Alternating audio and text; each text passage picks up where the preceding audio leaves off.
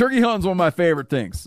And one of the key tools I use for turkey hunting is the onX Hunt Map. I use it incessantly when I'm hunting turkeys. Being able to find a new piece of public or gaining permission on private opens up opportunities for gobblers. onX Hunt has a special offer for you this spring. Use the code MeatEater to receive 20% off your membership at onxmaps.com slash hunt. You'll find more birds this season. I- I'm telling you, I rely on um, onX Hunt when I'm hunting turkeys. It is an invaluable turkey hunting tool.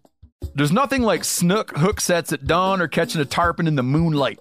Find your next fishing trip made easy on fishingbooker.com and experience the magic of the Sunshine State or any other destination on your fishing bucket list. Book a blue water adventure in search of sailfish or go snapper fishing with the kids.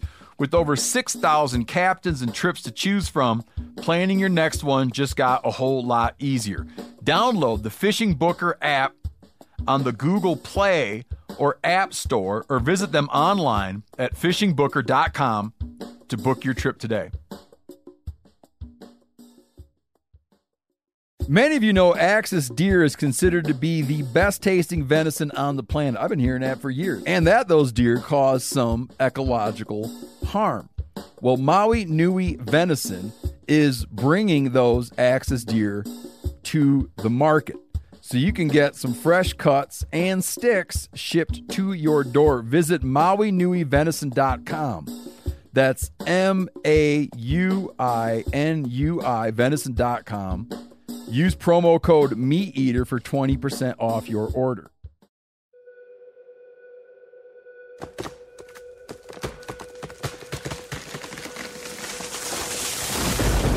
This is the Meat Eater podcast coming at you shirtless, severely bug bitten, and in my case, underwearless. We hunt the Meat Eater podcast. You can't predict anything.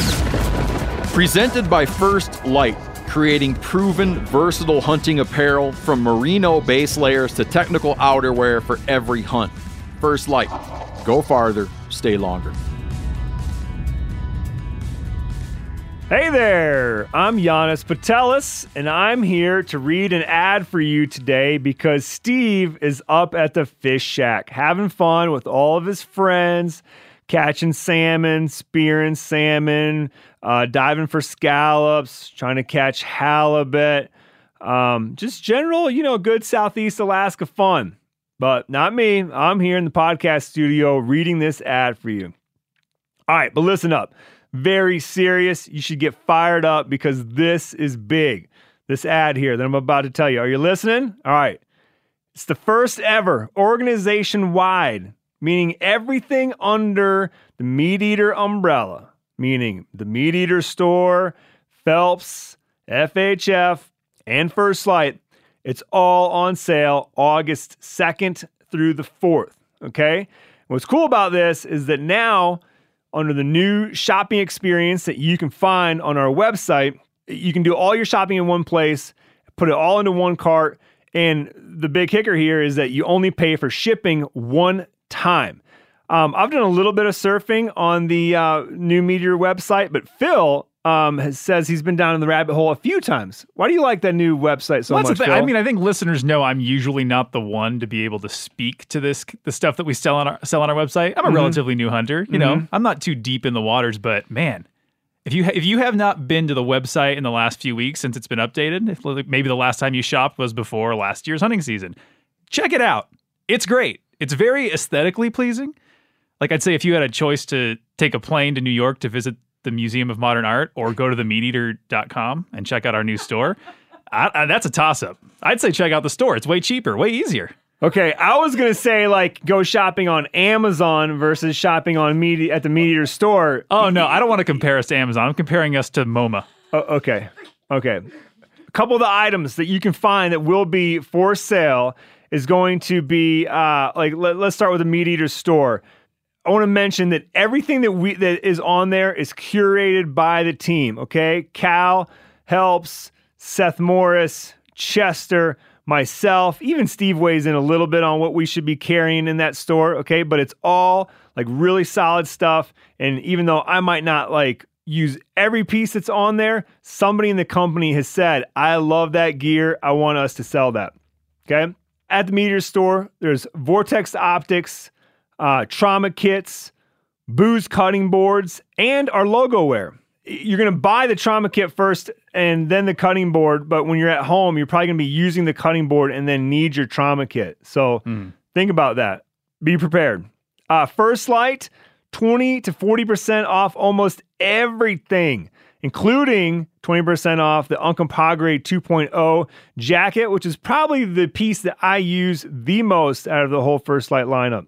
FHF, 20% off the Bino harness. Phelps up to 50% off select items, including 40% off all Renegade Bugle tubes. So if you're not ready to go metal yet, get yourself a Renegade Bugle tube at almost half off.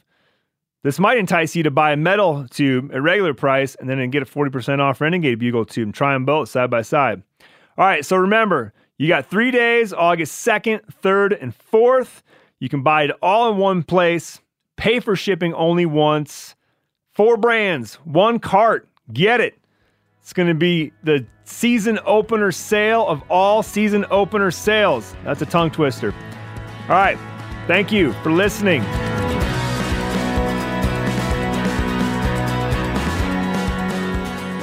All right, everybody. You know we go uh, we go all the way to the top. We go all the way to the top on this show, and that's why we have the president and CEO, the lead figure of the Peregrine Fund, here with us today, Chris Parish. Uh, before we get into it, Chris, Corinne, I I gather you contest the idea that D and D is the primary driver of falconry. We just got to put this thing to bed once and for all. I'm Now, ha- let me tell you my evidence. okay. My evidence is this. Well, you asked me. Now you're going to load My- your question. Right? No, All I have my here's my evidence. Do you not listen to the show, Chris? I do. I have a family member. Um, I'm trying to keep it distant so the person, if the person's listening, they don't know I'm talking about them. Like the person that I'm going to get to in a minute. I have a family member who had a roommate who they were way into D and D, and that involved them first having like a lot of serpents. Horrible roommates. they had serpents, and that was like a D and D thing. And then pretty soon they graduated to falconry because they wanted to look like a wizard Gotcha. and I heard that that was a pretty common path, and then um, developed my theory that the bulk of falconers outside of the Middle East, American falconers are driven, th- uh, are are in, are are driven down that path through D and D. Well, I'm so glad you asked because, um, well, to to to be fair, I mean, I've, I've been with the Peregrine Fund for 22 years. It's founded by falconers. Falconry is a huge part of the way and how we do our business. But um, I had to ask Corinne what D and D is. so let's start there. And and, and Dungeons and Dragons. Okay, if I say Dungeons and. Dragons, you know what I'm talking about, right? I know about I know the the word, yeah, the phrase. But so, I but all your members aren't into that. I don't think any of them are. and, the falconry and- community is right now applauding. yeah, no, the the falconry community. I mean, if you look at the history of falconry, and you want to talk about the U.S.'s history in falconry, you you have to go back to um, the the conservation movement and how that's tied to falconry because falconry uh, of three four thousand years ago yeah that's turkey syria iran what we call it today and it's in all the as as soon as art and any art form whether it's written or pictographs petroglyphs anything like that you see falconry you see depictions of of husbandry of animals that are depicted as being used to catch prey Were the Egyptians into it? absolutely Because they got a lot of falcons Oh, and yeah. stuff in there. yeah no they're highly revered Hold do they have do they have hieroglyphics that suggest that's what they were doing with them? Well, and not just that they were keeping them as part of a menagerie. Yeah, because they're on the fist. In in many of these, the, the birds are on the fist and the quarry's hanging from their glove, oh. much as you'd Oh. I didn't see know those guys were big into D and D. Yeah, I was going to say, is there any cuneiform of a many-sided die? I'm a, of a many-sided die. I'm not following you. That, that's it. It's a tool in D and D. Okay, okay. I only just put that together right now because I'm not familiar. Well, you But I remember are- there was like certain dudes in high school. I don't want to name them. Certain dudes in high school, of which I was friends. I was friends with that. You know, you got like your jocks, right? your stoners, headbangers. Um, Ranch kids. well, we have farm kids. Yeah. Yeah, had your D and D guys who crossed over with headbangers, weirdly, but not stoners. Well, I'm I'm betting that Aldo Leopold probably didn't know about D and D, and he said falconry was the perfect sport. Oh, come on, really? Really? Aldo Leopold? Yeah. Yeah, well, he's you know there's a there's a dark side to Aldo Leopold that people don't realize. So he- Taking like 75 yard hail marys with his bow, with his with his like 75 hit yard hail marys with a long bow at deer, and like just kind of shooting over that way to see what happens and stuff. People hunted different back then, but he liked falconry. Yeah, well, I mean, he said it was the perfect the perfect sport. Um, Fran Hamerstrom, one of his, uh, uh, I think she was a PhD student. She became one of the one of uh, the very first ladies in conservation, and was awarded by the National Wildlife Federation or whatever it was before it became NWF in uh, in Wisconsin for her work. And she was a falconer and had great writings about it. And I'm surprised that that given uh, you know the the your uh, literate nature of understanding and looking at all these things that, that you didn't have more of those you know early falconers in the U.S. and, and understood what that was. Craigheads, for example, you talk about. The Oh, they were into that. Do you know they Life almost, with an Indian Prince? I'm going to send you a book. Do you know that I think it was under the Clinton administration they considered hitting Bin Laden at a falconry camp, I did not. but didn't because there were there were certain uh, saw like high level Saudi Arabian people present Hmm. in that camp, and they didn't hit the falconry camp. Hmm. I could be messing up a small part of this, but I don't think I'm messing up a big part of it. Well, I tell you, as much as you guys travel, when you're through Boise, Idaho, come to the World Center for Birds of Prey, and on that campus, we share it with the Archives of Falconry, and we can tell you everything about falconry as far back as you want to go. Do you think that? the And there's not a single, not a single piece of evidence about Not a many sided D- die in the building. Not a many. Yeah, Steve, you- have you been? ha- Have you changed your mind? Are uh-uh. you, I never changed my mind, man. I mean, do you No think the issue is, evolution. is that Perfect they, no segue. they don't want to admit it? information? Like they Oh, don't want to man. admit they're into D and D. It's Yeah, like no, that's what it TLC or something Listen, like that. Like listen. don't Sorry, go, go chasing falconry waterfowl. community. This little bit of evidence here, this little bit of evidence doesn't look well, but I need to do my counter research now. oh, okay. I'm not putting it to bed yet. check Uh, out- Sure. Am I in a strong position right now? No. We're know, gonna the- get the so funny- many the- emails. Never stopped you before. The So funny I thing gotta is, think, I got to think about it more. The good thing is your follow up argument can come after Chris has left. So yeah. Well, there's a, there's a quote I heard from someone who once said, um, "Okay, so I'm wrong, but am I right?" uh, oh, oh, here's a. I want to talk about this real quick. Did you see this thing uh, Pat Durkin sent? Um, there's a study.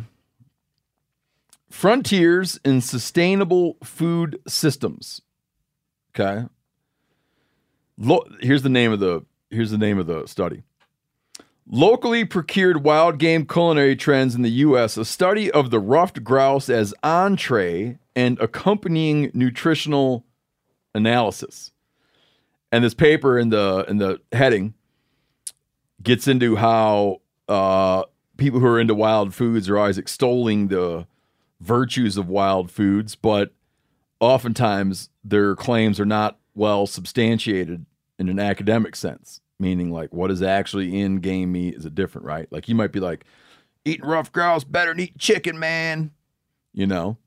Um, and the USDA has this thing, this like massive thing of all the new like mineral composition, calories, makeup of all these foods. And these guys did the work to add the ruffed grouse. So now you'd be able to find all the nutritional data uh, of ruffed grouse in this USDA database of foods. I'm just gonna give you a high a high level thing. So, uh, ruffed grouse compared to highly consumed domestic boneless. Here's where it gets weird. Okay, compared to highly consumed domestic boneless skinless chicken breast meat. Rough grouse has more protein per 100 gram serving, less calories, and significantly less total fat and saturated fat. The cholesterol content of grouse is also lower than domestic chicken. Much of the vitamin and mineral content of rust grouse of rough grouse compared to chicken were similar with grouse having slightly higher amounts of iron, magnesium, phosphorus, sodium, riboflavin, and niacin. Chicken meat had slightly higher amounts of potassium, zinc, and vitamin A. And it goes on. But what it gets into the main thing is it gets into the health implications of hunting rough grouse. Of the people who participated in the survey, this makes hunting rough grouse seem like a daunting thing, and it is. Depending on your approach. depending on your approach, the, the particulars of the year. But so, so the people that participated in this survey, hunters participating in the survey logged 25 hours of field during the 2017 2018 season. They, on average, took about nine trips of field for the season and spent about three hours of field per trip. So that's like the rough breakdown of how. So the average rough grouse hunter is spending 27 hours, 25 hours hunting rough grouse. Uh, you generally, each outing for ruffed grouse is 4.5 miles of walking. Now, if you ran all those stats on eating chicken, We would be a different nation. the a- here's the thing about the toughness of grouse hunting. Uh, so in New York State, okay, this is the New York State 2017 2018. And the hunters spent an average of 19 hours hunting per bird harvested.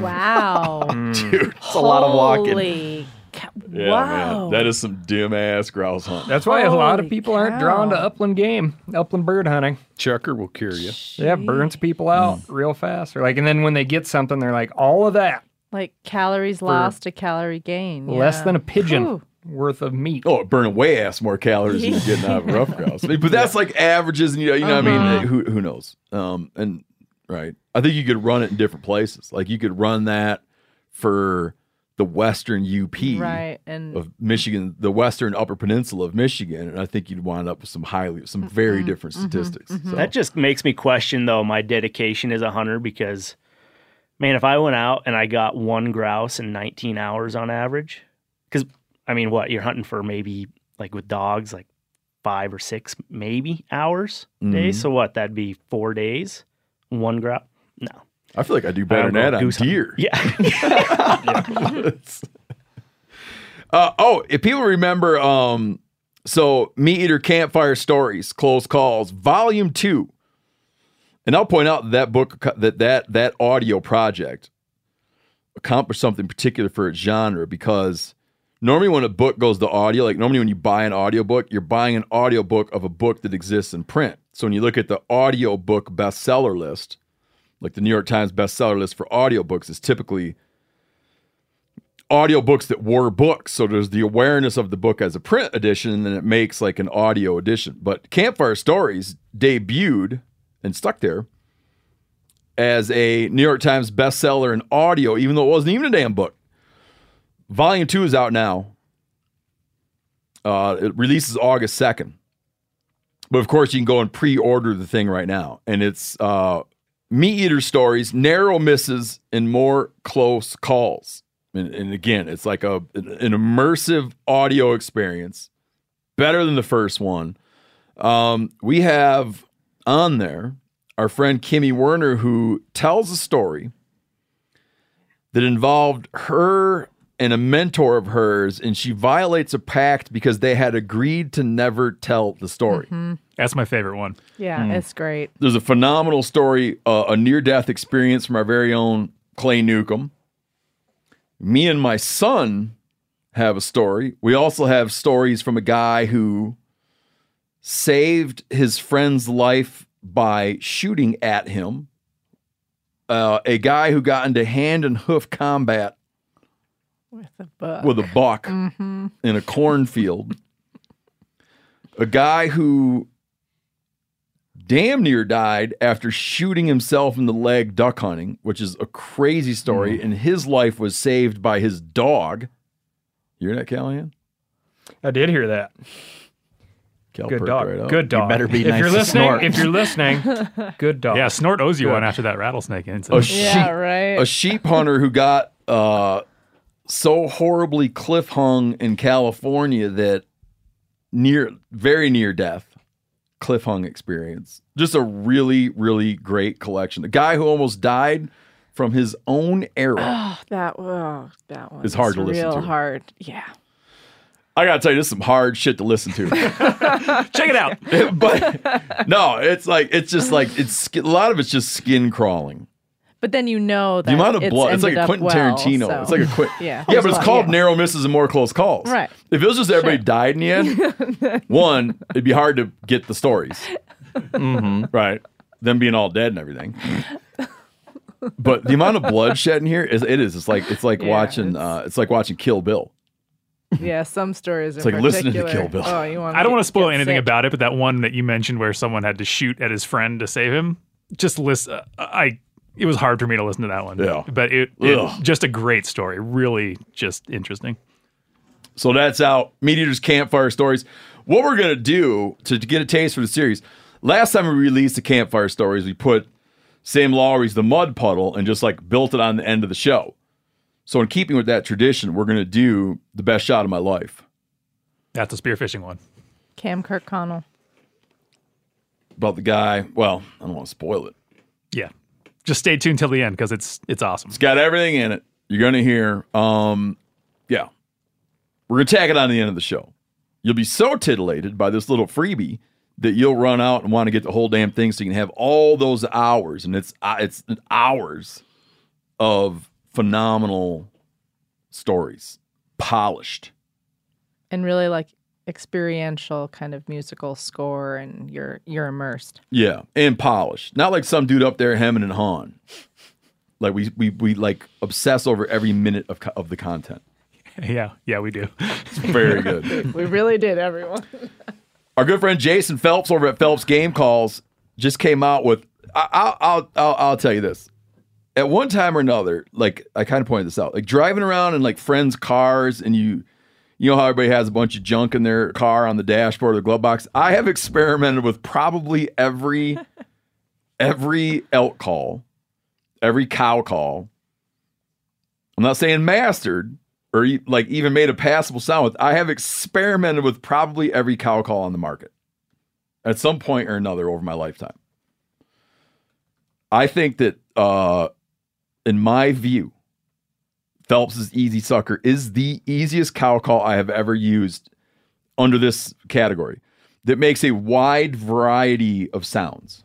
i probably need to get one because i have a hard time listen, I don't understand. I don't get the mechanics of it, but normally, so like over the years, people come out with bite and blow calls that are like mono. They they they make a sound, and everyone that uses them all makes that same sound. It becomes something of a joke. Like a good call will come out. Then a couple of years later, people laugh about when you make when you blow that call, the call go the other direction because they're like, "Oh shit, it's one of those dudes that one call."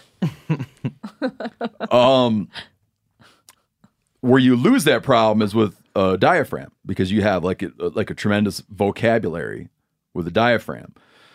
But this one is like it, one of the problems with a lot of bite and blow calls too, or exposed reed calls, is it's so hard to get like the pressures of how much pressure with your lips or teeth you're putting on it, how much air you're putting through it. It's just a pain in the ass. And this is coming from a guy who thinks game calls are a pain in the ass in general. Uh, holy shit, dude. Cal's gonna Cal's gonna suck on it. Oh, Steven. It's like you don't you don't. I've known you. I've known you too. you long. don't you don't blow on it. You just like and it's not even like you're sucking. You like it's like a like an inhale. do you like hyperventilate No. Listen. It's like an inhale and and like slight and it's hands free. It's just it's like a green rubber. It's called the EZ SUK'R. Do you like it? Steve's screwing this up a little bit. Okay, go ahead. Okay, so the more complex a call, the the, the wider range of noises you're you're going to be able to make, but the more time you need to get into it and uh, and really start playing because they're like a musical instrument. A kazoo in the hands of someone who actually has messed around with the kazoo a bunch can make that Is there thing sound thing? appealing. Yep, there's people who really play the kazoo. around. After you get um after you get Ron DeSantis and uh, Chris Pratt. Chris Pratt, Chris Pratt. and uh, Co uh, Wetzel. no, who's the gal from MSNBC? I always want to get on the show. Rachel Maddow. Maddow. Rachel Maddow. The Rock. Get us a good kazoo player.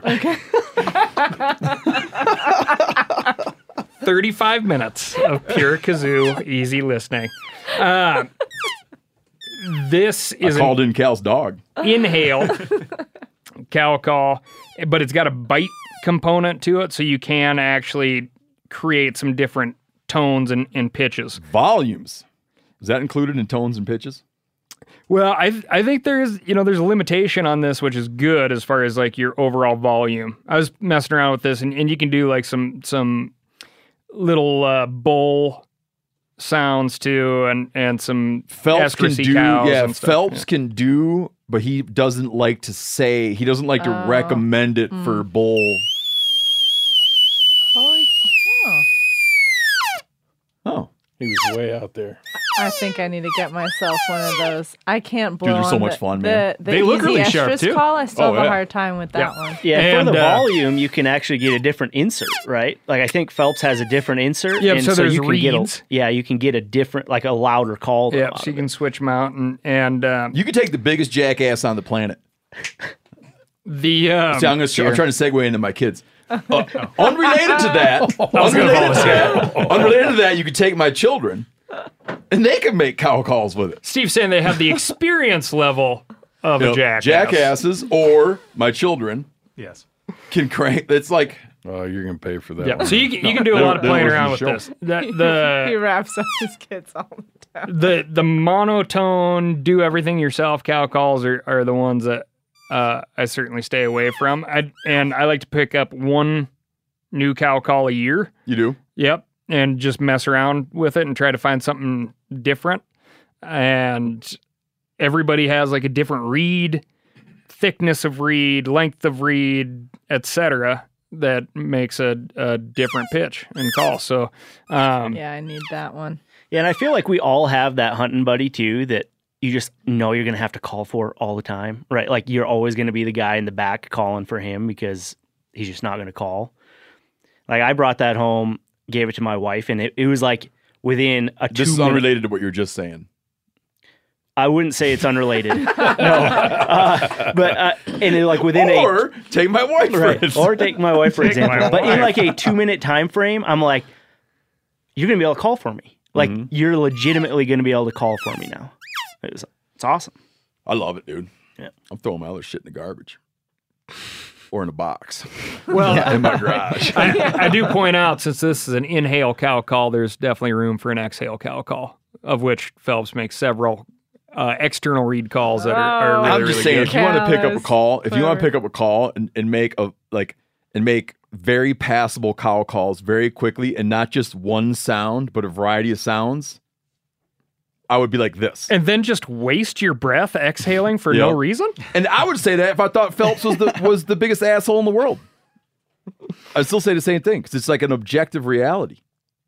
It's it's a good one. I like I, I like a minimum of two external reed calls because you can definitely jam them up with with gunk and spit and know, dirt and all the pollen and uh, bugs, and I can keep going on with this list.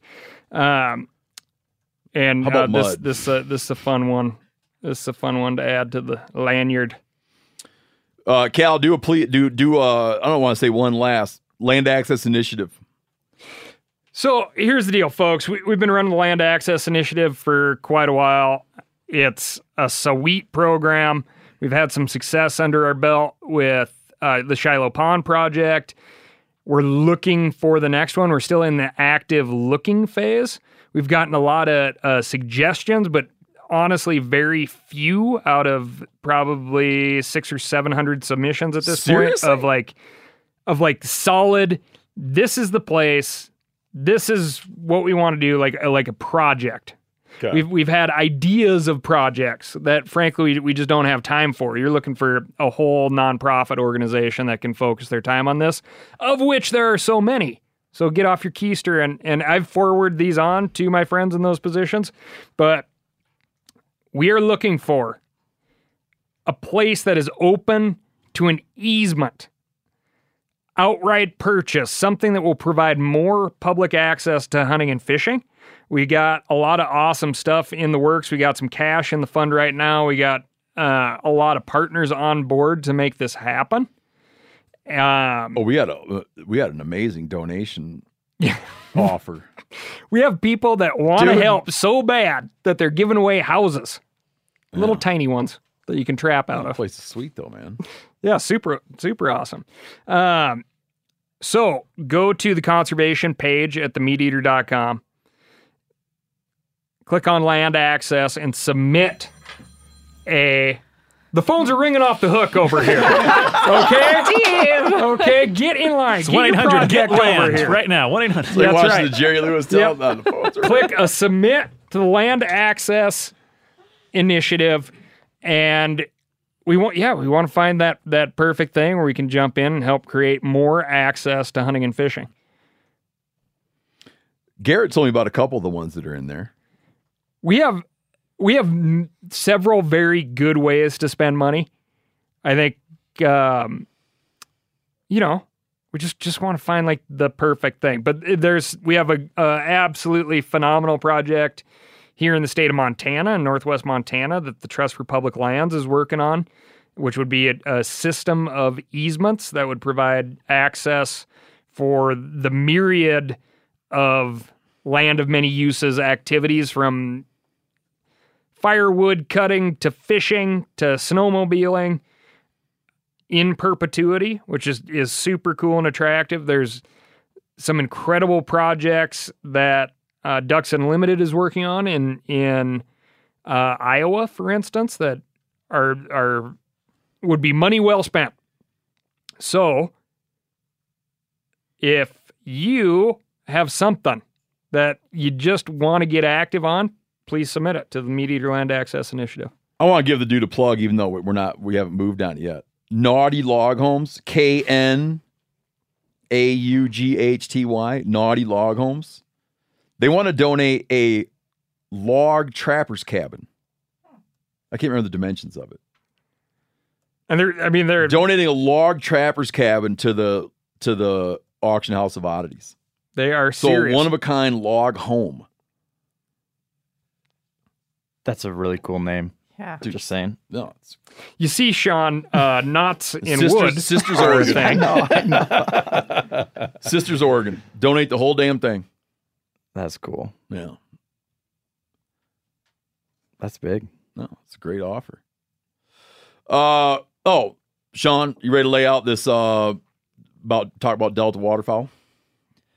Yes, sir. Yeah. Uh, and Cal can speak to this too, but we are First Lite is partnering with Delta Waterfowl for camo for conservation. As a lot of you probably, well, you probably heard on the last podcast and seen on social media and all that, that First Lite's waterfowl pattern, Typha, is out. And a portion of the sales from that are going to Delta Waterfowl. Um, which you know I'm stoked about because I love Delta. I've talked about Delta a lot in these duck reports, and they've been Yeah, they share a lot of information with you on the duck reports. Yeah, yeah, they're, and I mean the the big reason those guys love helping so much is they're duck hunters.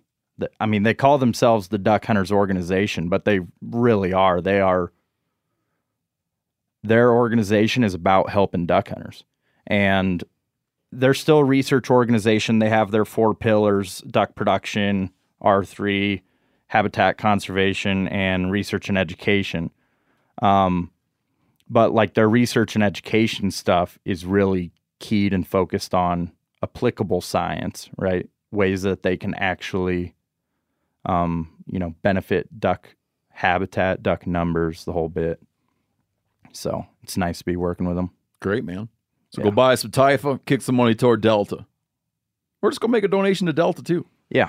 Yeah. I mean, I think every duck hunter should be with what the two big duck hunting orgs have done for waterfowlers.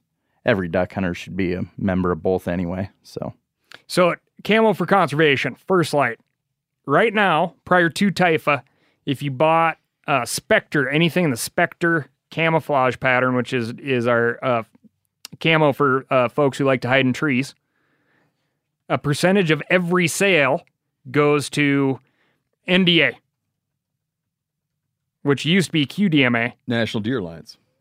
and now and NDA, and now it's just National Deer Alliance. Uh, on the waterfowl side of things, anything in the Typha patterning, a percentage of that purchase goes to Delta Waterfowl.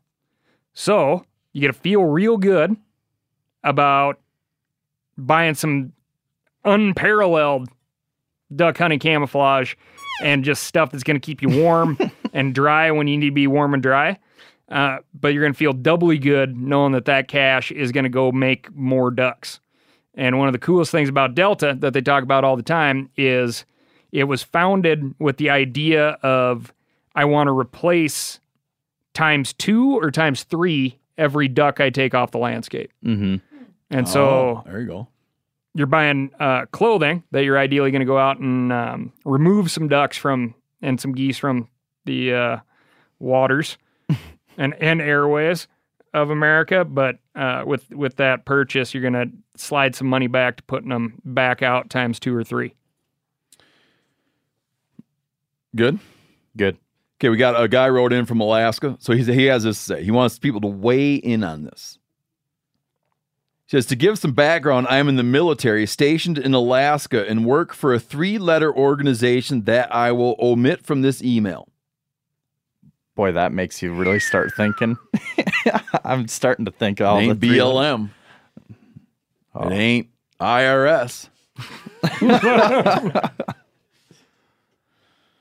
Anyways, recently this spring I was successful in a brown bear hunt and have since updated my Skype profile, of course, on our classified computers with a photo of me kneeling next to my bear.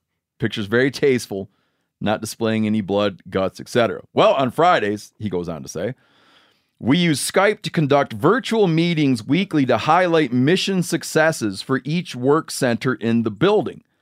I am currently the highest ranking enlisted person in my work center and am in charge of the missions we conduct. So I was speaking on my team's behalf, and obviously my profile photo popped up indicating who was speaking. No video on these Skype calls. Shortly after the meeting, my three letter civilian boss came down to talk to me about mission related stuff when he was pulled aside by another three letter civilian. She instructed him that he needs to speak to his team about displaying profile photos with dead animals and that it is offensive to people.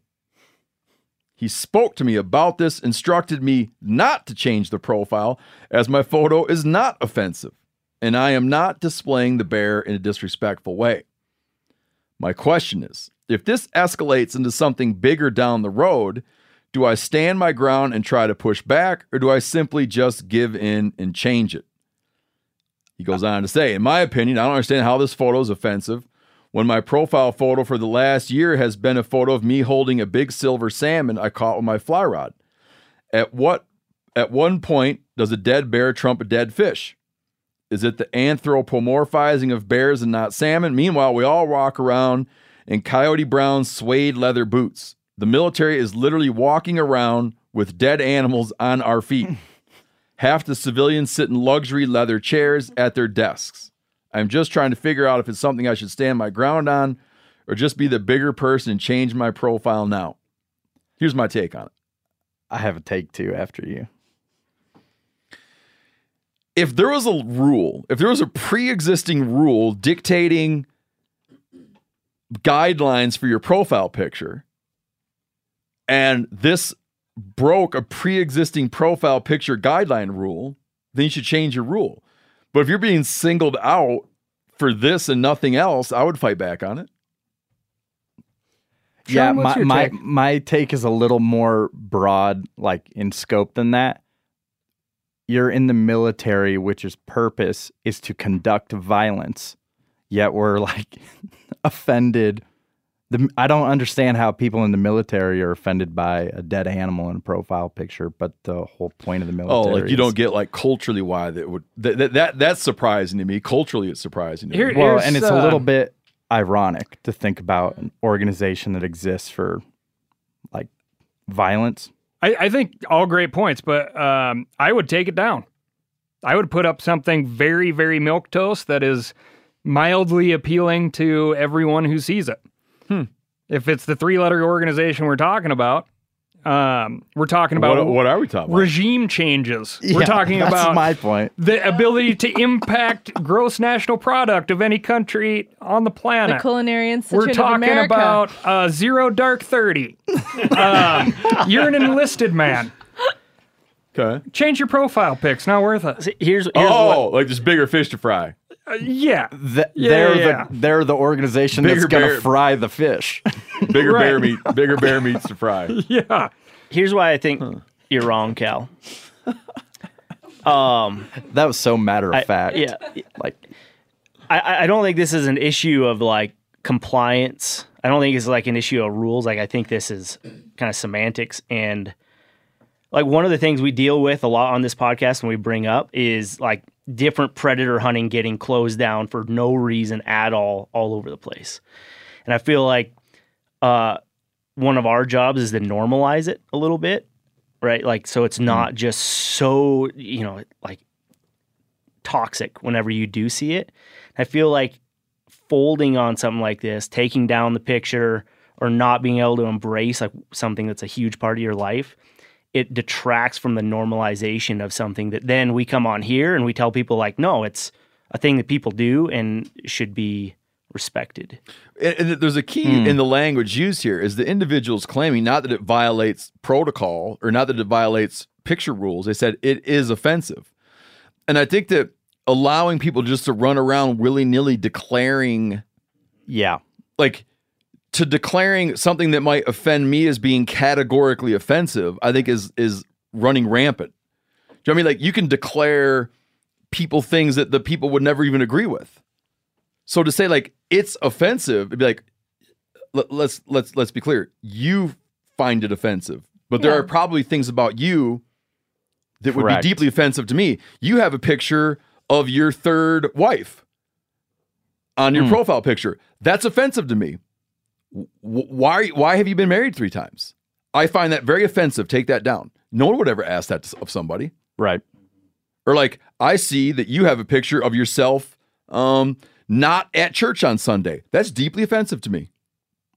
Yeah, you could make This yeah, is on could internal anything- Yeah, that- encrypted channels. But that's that's like a language thing. That's people stating as fact. what is Regime just their change. You can swap out a dictator. Opinion. So it's use the use the I word, Which, everybody. but that's my point, Cal. Is like, it is insane that the people who exist to swap out dictators are getting offended by a bear picture. I think we're obviously know getting real into works this email Okay. Here's Let's the move on to the crab desk. yeah, I, I mean, Why are you Love closing it. your computer, Cal?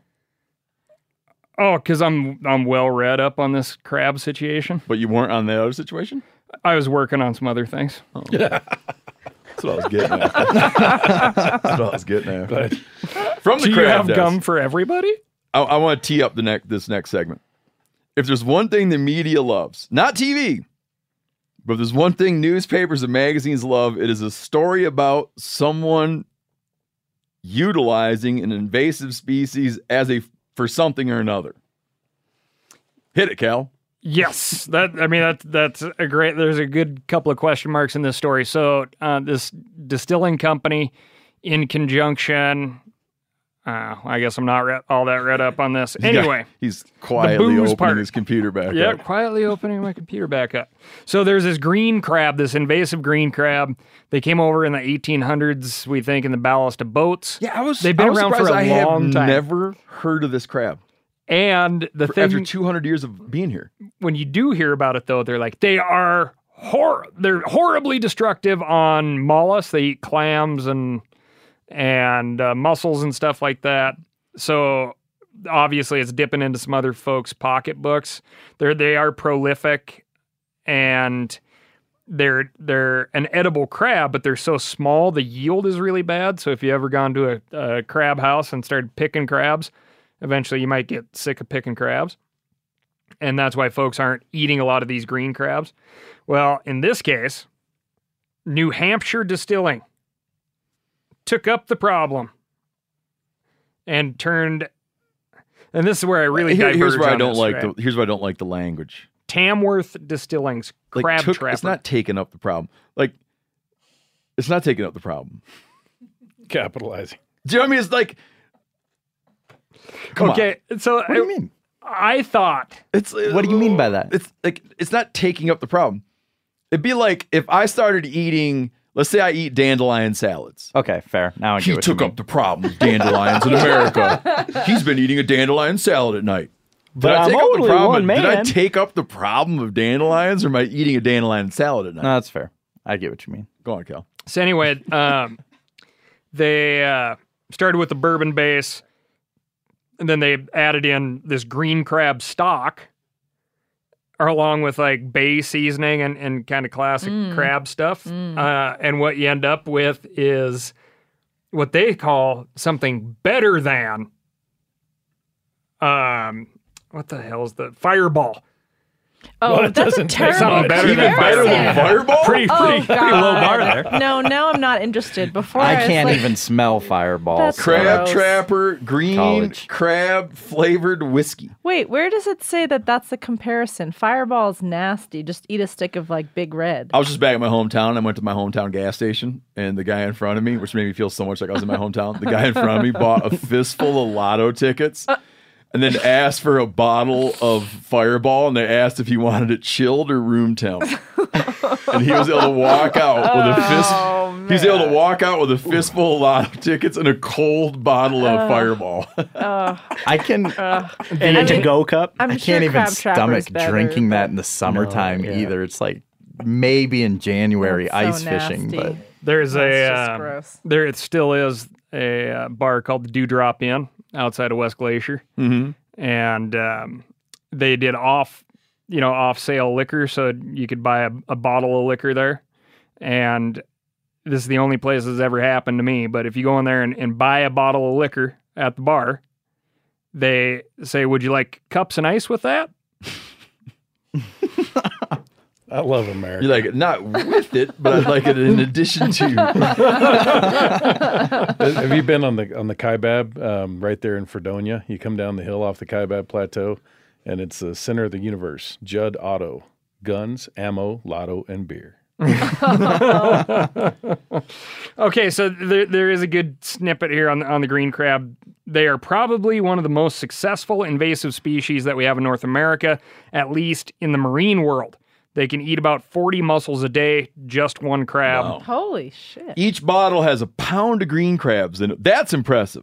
That is impressive. And and my immediate deal, I sent this to some folks in the in the culinary world because I wanted to understand if there's what is the demand for like a good crab stock. Yeah. So you know you you don't go hmm. through the the worry of picking everybody. You just turn it all into a giant vats of crab stock. If there would be like a you know canned crab stock type of market, I imagine there is. And that seems a, a hell of a lot better way to go than making it into something better than. Yeah. Fireball. I wonder what the hangovers are like. Like, have you gotten see- Feeling crabby, bro. yeah, wake up in the morning, feel like you're rolling on a boat. Yeah, Yeah, except for you're walking sideways everywhere you go. Can we, we probably can't get this here in Montana. If anyone at Tam Tamworth Distilling wants to send us a bottle at Meat Eater, Yeah, we'll have please a couple email snorts. us. Yeah. Uh, a marine biologist goes on to say, like, you know, it's unlikely that this whiskey, th- this whiskey bottle in Enterprise is going to have a serious impact. But she says, someone goes on to point out, I'm not reading it carefully to know who points it out. They go on to point out if you factor in producing fishing bait with green crabs, whiskey with green crabs, fish sauce with green crabs, and just more and more incentivize the use, um, could be good. You know, one of, one of the invasives that I felt that you could most like uh, kind of get after in a way that felt productive is shooting lionfish. Yeah. Because you go like in the Bahamas, we just rent a boat and go out and cruise for coral heads, and it's just sand, sand, sand, sand, and then there's coral heads. You can see them from a million miles away on a sunny day, and you'd go to a coral head, and every coral head you had to go to, to be like a lionfish or two lionfish. And they're easy to get. Yeah, and they're like they, don't they just really stand their move, ground. Yeah. They, they don't. It's not in their mind to get away. They stand their ground, and so you'd shoot them, and you'd be like, "This coral head is free of lionfish," and then you move on to the next one and shoot those. Move on to the next one and shoot those, and it seemed like well, God, he seems to be able to kill them all, but man, They haven't gotten that problem solved yet. No, the incentivize that that's when Steve started the intro to this segment here.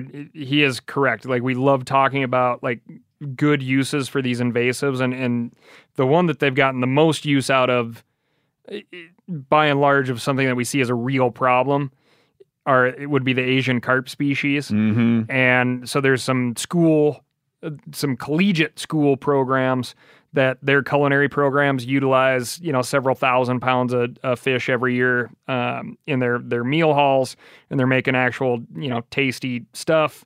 But then in uh, Kentucky, Tennessee, Ohio, there's some actual per pound incentivized fisheries and and processing facilities for these fish where they've actually in there's enough incentive, government incentive that folks who commercially harvest uh, catfish or buffalo or paddlefish, which they call spoonbill out there, um, can switch over net sizes and start targeting specifically the Asian carp, which there are some food markets for and there's some fertilizer markets for and, and stuff like that.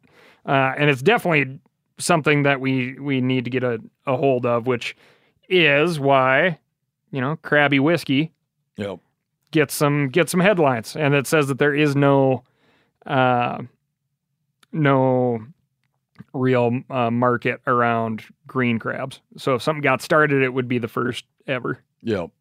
Uh, I'm going to give you some very dated insight into the carp problem, the the the Asian carp problem, and differentiating it from the common European carp, which infests all of our waters, many of our waters. I, I, was, I spent some days with a guy that was a commercial netter. Okay. Um, he was doing a lot of stuff that would wind up. He was catching a lot of those carp, and his primary buyer was using them for making gefilte fish, so like No canned way. fish preparation. And they're very concerned in those waterways about not catching like the native fish. I'll add that we caught a beaver, but that's just a side note. And so they'd regulate mesh size. Okay. And he had to use whatever, like an eight inch mesh or some shit, like a huge mesh. That way, all the bass, right? Like largemouths, bluegills, crappies, everything can get through the mesh. But it was a big enough mesh to, kept the really, to catch the really big carp. And he said you could go into a stretch, the commercial guys could go into a big stretch of river with that high, that big mesh netting and really get it where you're not catching carp anymore. Like you'd catch them. It's it's just very the the way they use these seines is Oh, you- very effective. Oh, after they come through, you're not catching. They carp can anymore. work an area. Let's say you use an eight inch mesh. You can work an area with an eight inch mesh where you're like, we're just not catching them like we did. We must be having a positive impact. But then researchers would point out the biomass of the carp doesn't change. Like the, the poundage per mile of carp in these stretches doesn't change. It's just not comprised of big ones. Right? And so then it'd be like, we need to be able to use smaller mesh. We need to be able to use do a six inch mesh. And then people be like, well, you know, it could have ramifications for bass or whatever. And they use the six inch. And then you kick ass with the new mesh. And then your catch slows. Meanwhile, per mile, same poundage of carp. which which is why you see the like it's, a, it's carrying capacity, right? in this conversation around carp specifically, you see a lot of prevention in the form of how do we get these fish to not spawn, Mm. where you see like those bubble curtains and aerators and stuff that uh, try to divert fish from areas where they would spawn. Got it. Got it. yeah, it's a hell of a I visited that electric Problem. barrier on Lake Michigan where they're trying to keep them from entering the Great Lakes. I don't know if that's still up and running or not.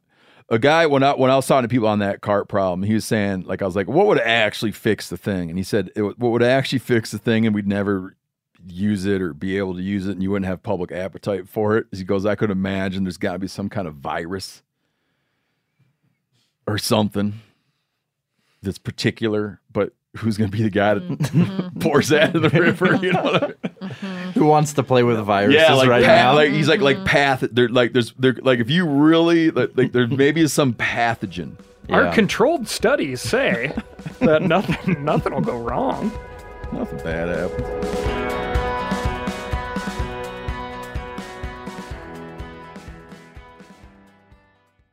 Spring is a great time to do something with your family. Do some spring cleaning, which I kind of started today outside, planning outdoor activities, which I'm always doing, taking a little trip to Hawaii with your kids for spring break, which I just did, which was great. You know what else you can do for your family this spring? You can shop for life insurance with Policygenius. Make that part of your financial planning for the year. I've said it before a, thousand times, I'll say it again. When my wife and I, when we started having kids, we got serious about life insurance, and man, I felt so much better after we did. With Policygenius, you can find life insurance policies that start at just 292 bucks per year for a million dollars of coverage. Some options offer same-day approval and avoid unnecessary medical exams. Even if you already have a life insurance policy through work, it may not offer enough protection for your family's needs and it may not follow you if you leave your job. So save time and money and provide your family with a financial safety net using Policygenius. Head to policygenius.com or click the link in the description to get your free life insurance quotes and see how much you could save. That's policygenius.com. Applying for tags each year in the West can be daunting. Y- y- yeah, I apply for everything everywhere. It's dawning. You have to go to a variety of sources to formulate your best guess as to where to apply. Well, this is a thing of the past now. onX just launched hunt research tools to simplify the process for all hunters. This tool helps organize the data that matters, makes comparing hunt options easy, and helps hunters develop a plan based on real metrics rather than gut feelings. OnX Hunt also offers all elite members a free digital membership to Huntin' Fool, who I use, for boots on the ground insight and knowledge, and a membership to Hunt Reminder so you never miss another deadline. Stop stressing over application season and apply with confidence in 2024. Check out OnX Hunt Research Tools, free for all onX Hunt Elite members. Not an Elite member? Well, let's fix that. Use code MeatEater to receive 20% off your membership at onxmaps.com slash hunt. This is an app I use literally every day. I use it for every aspect of hunting, scouting, trapping, you name it. Man, I'm just coming back uh, not too long ago from youth turkey season in Wisconsin. Now, last year at youth turkey season, it rained and snowed the whole time. This year at youth turkey season, it was in the 70s and even up to 80. So me and my kids are pouring it to it. And after a while, I realized they didn't drink anything all day, and they haven't drank anything all day.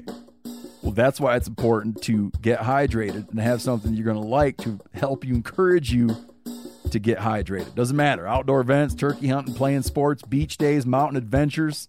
Summer requires extraordinary hydration that's built for everyday dehydrating moments. With three times the electrolytes of the leading sports drink, plus eight vitamins and nutrients in a single stick, it's clear why Liquid IV is the number one powdered hydration brand in America. Tear, pour, live more. One stick plus 16 ounces of water hydrates better than water alone. I'll say that again hydrates better than water alone. Turn your ordinary water into extraordinary hydration with Liquid IV. Get 20% off your first order of Liquid IV when you go to liquidiv.com and you use code MeatEater at checkout. That's 20% off your first order when you shop Better Hydration today using promo code MeatEater at liquidiv.com. All right, Sean, we're going to segue into Raptors uh, ammu- lead ammunition. Yep. And we're going to kick it off with Sean's Duck Report. What's that, huh? You got anything else to say? I say it's duck season, and I say fire! You bet. You had mentioned, I don't know, a month ago or something, do a duck report on, do a duck report on lead poison. Duck sound, L. uh, the lead shot ban, what led up to it, whether it was successful. So, Chris, if I get something wrong here, which I'm pretty sure I don't have anything wrong, you're gonna have to correct me because this comes from your world, really. I was raised at a time. I can't. Do you remember what year it happened? Yeah, they tried several times, but when it ultimately happened was 1985. Oh, because you know it's interesting. My first legal duck season was in 1986, and there were people that were not duck hunting. They Yeah. were they were like quitting duck hunting uh, out of protest. Yeah, and that that some of them stuck. Some of them just never came back. Okay. Which is wild. Lay it on us. Okay, so the lead shot ban um, was a gradual crescendo. Late 1800s, there started being reports of lead poisoning in waterfowl in the 1800s. late 1800s. Yeah, they had a mass kill. Because guys like me and Spencer with them punt guns. Mm hmm. Yeah. Well, it was mostly like commercial market areas that Mhm. were Got it. punt gunning whole lakes. Um, Texas, 1874, they really started reporting it. Really? hmm And then in the early 1900s, it turned into mass die-offs. Yeah, because smoking wasn't even bad for you back then. It's just surprising. You know, I don't mean to be. I don't mean to be glib about it. It's just Yeah. surprising that at that time there was like the level of sophistication to take dead waterfowl and determine cause of death, right, and, and relate it to a relate it to a heavy metal. And, and some of them weren't even making the correlation necessarily right away. They were like, there's a bunch of dead ducks here. And then they do a necropsy and find they just also happen to have lead in their gizzards. Got it. And that, that's really where it started. Um, then you get into the early 1900s and they started having like mass kills, um, hundreds and hundreds of birds on a single body of water. Mhm. repeatedly, seasonally. Yeah. Yeah, and it- yeah, it, it definitely kept going faster and faster and more and more. Uh, I- am I correct in this that the the issue with ducks is that ducks are as they gather grit for their gizzard, they are finding lead shot and ingesting the lead and like ingesting the lead for grit for their gizzard. This isn't that they're all carrying around stray pellets. Well, it's no, it, it's not from. It's definitely not from wounder, wounded hunter wound. Uh, Okay. It's it's mostly ingestion. Okay, so they're Um, like picking. They see something like, oh, that make a piece of great piece of grit for my crop. Yeah, and I mean they're getting it in both their gizzard and their stomach. It's not like just as So they're picking up while they feed. they're picking it up while they feed. And people think, oh, how are they picking up that tiny little pellet in this big lake? Well, hold on, but it has it doesn't get to their stomach without going through their gizzard. Well, what I what I mean is like that they're finding the lead shot in both places. It. It's not just poisoning them in the gizzard. Yeah, it'll pass. It's passing intact Yeah, and, into the gut. and there's a lot of comparison photos that the Fish and Wildlife Service had that shows like a normal duck's healthy stomach and healthy gizzard to a Hmm. a lead poisoned one. Um, but you know, one of the big pushbacks from Hunter, and I did not realize how controversial this was until I started really digging and see this was interpreted by a lot of outdoorsmen as a anti-hunter, anti-second amendment government overreach movement. Um, was not positioned as that, or was positioned. as hunters thought that's what it was, Sure, yeah. right? Um, but and you know the one of their big arguments was how is a duck picking up stray pellets? You know, they're tiny little pellet Because I've never seen it. because right, right, but Well, that's we've had a lot of people write in to be like, I have checked every stomach and every gizzard of every duck, and they've killed a lot of ducks, and like, and I found a pellet. mm. so uh, you know I Which uh, started it's anecdotal, but it's we hear Right. that, right? Right. Yeah. Um but when you start breaking down like how much lead's being dispersed on the environment, you know, there's half pound so the average back then was a half pound of shot being you know, shot by a hunter per bird bagged, which comes out to 1400 pellets of number 6 lead. And you know, that's per bird you shoot overall their estimate was 2400 tons of lead shot being put into wetlands a year by waterfowl hunters and there and was what year was that? that was in the 50s Okay.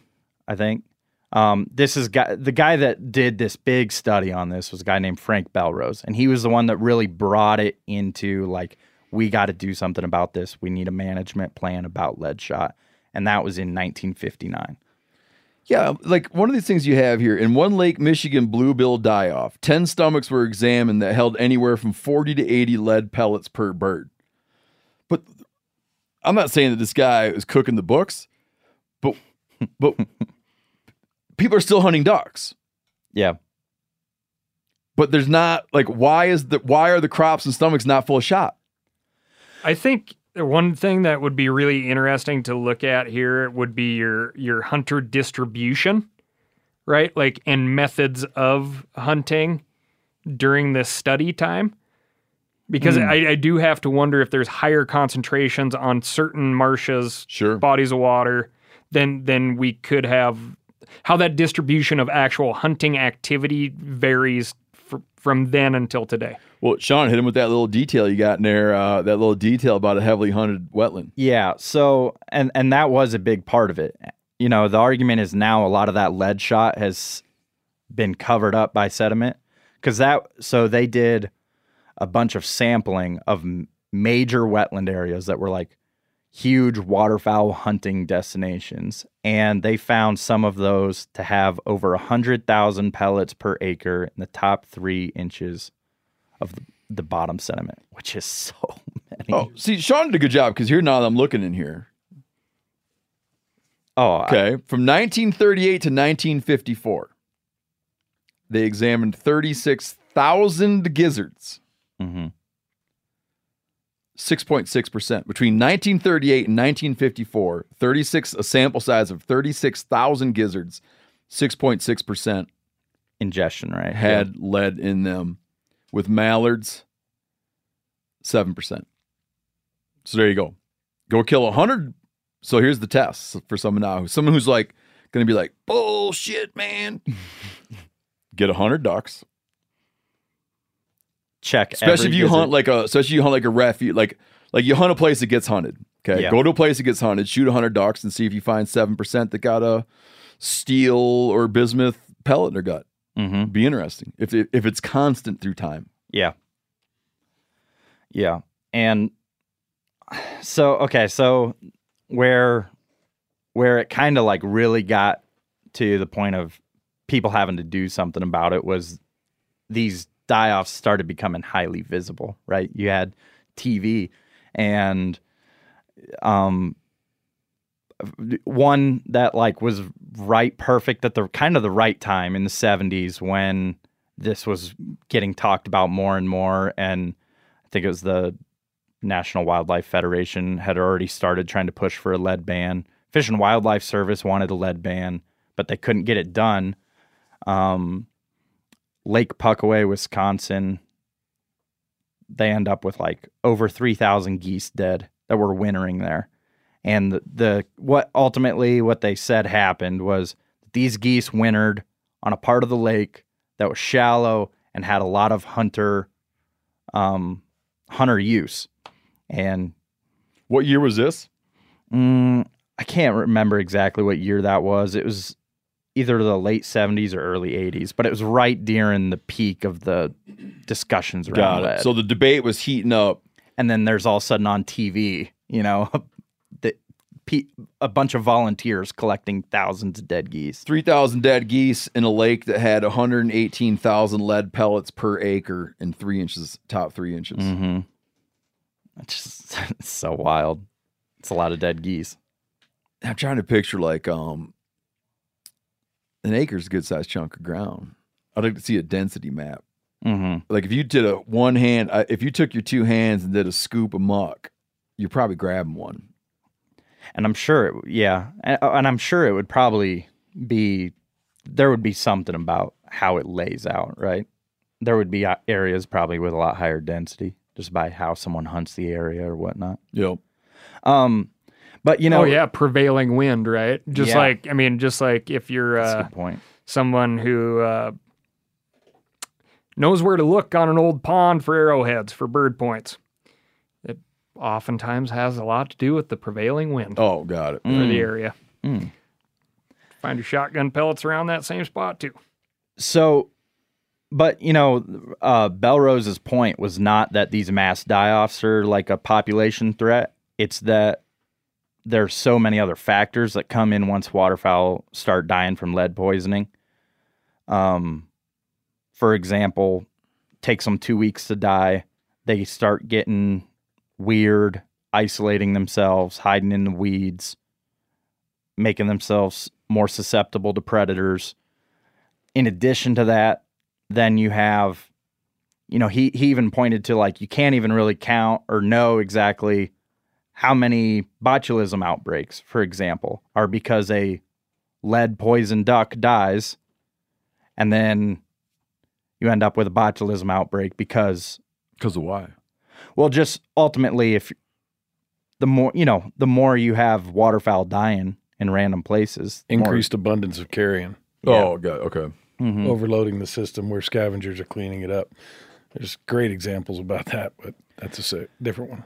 And uh, so they tried to tried to ban, ban lead in '76. The Stevens Amendment blocked it, kicked that back to the states, and then that's where raptors came in and bald eagles in 1985.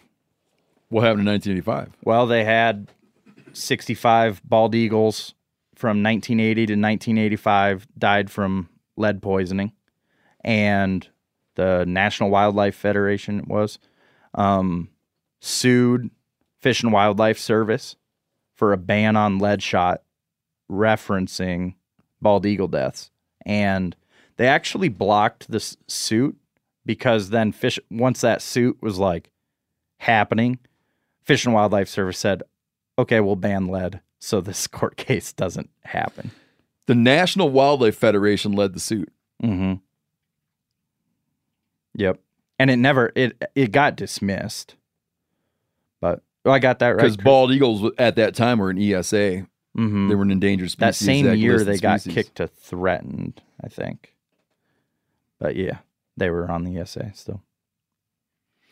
And of course, why did people care? Because the replacement was steel shot and it didn't work as good as lead shot. Yeah. That's what people said. Well. Yeah, more come on, expensive. It just didn't. I mean, Right, but um okay, that is a steel shot. There's stuff now that works phenomenally well. Yeah. But I, I think like any, you know, you had to switch to bigger pellets. Yep. Right. So Yep. you, you used to use sixes and leads, and all of a sudden Mhm. you're using twos and fours. So you're throwing. I I want to say less lead out there, less material out there. You're throwing out less material per shot with with a- a smaller number of lethal things flying toward the target in the air. Yeah, this is a whole. It just is. This is a whole nother duck report, though. Um, it's talking about like the steel shot lethality table and all the work Tom Roster did going into showing that steel is far more effective than it gets credit for. Okay. Well, and har- and wounding loss and harvest rates actually, while they did decline initially after the ban, the this the what they posited was based on their observations is as hunters learned how to use the new tool, wounding loss actually was less with steel than it was. And that Because was they're like, I- people were because they're like, I don't have lead, so I can't take that can't Hail shoot- Mary. I can't shoot Wait for it to 70 yards land. anymore. Yeah, So, and a yeah. big part of that is you know lead and steel shoot differently. Yeah, the Uh, speed of yeah, steel. Everything about how you shoot as a shooter is different.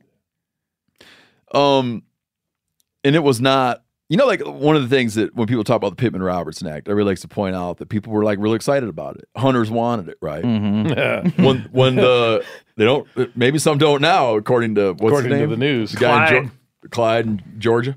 We Oh. covered that, yeah. Yeah. in Idaho. So, but it's it's like part Montana, of the too. part of the story of Pittman Robertson and the excise tax on ammunition that it was brought by the Rod and Gun Clubs of America. Like they wanted this, they they willingly did this, right?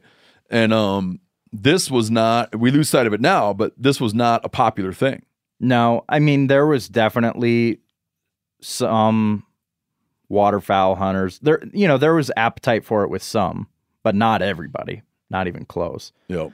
Um, some people welcomed it and didn't want didn't want to see lead poisoning in waterfowl, and and you know bought in on the Bellrose study and seeing how how bad lead shot could be on waterfowl numbers, but also there was a lot, a lot of people that just don't want to quit shooting grandpa's gun with the fixed full choke and the 30 inch barrel, Yeah, right? Yeah.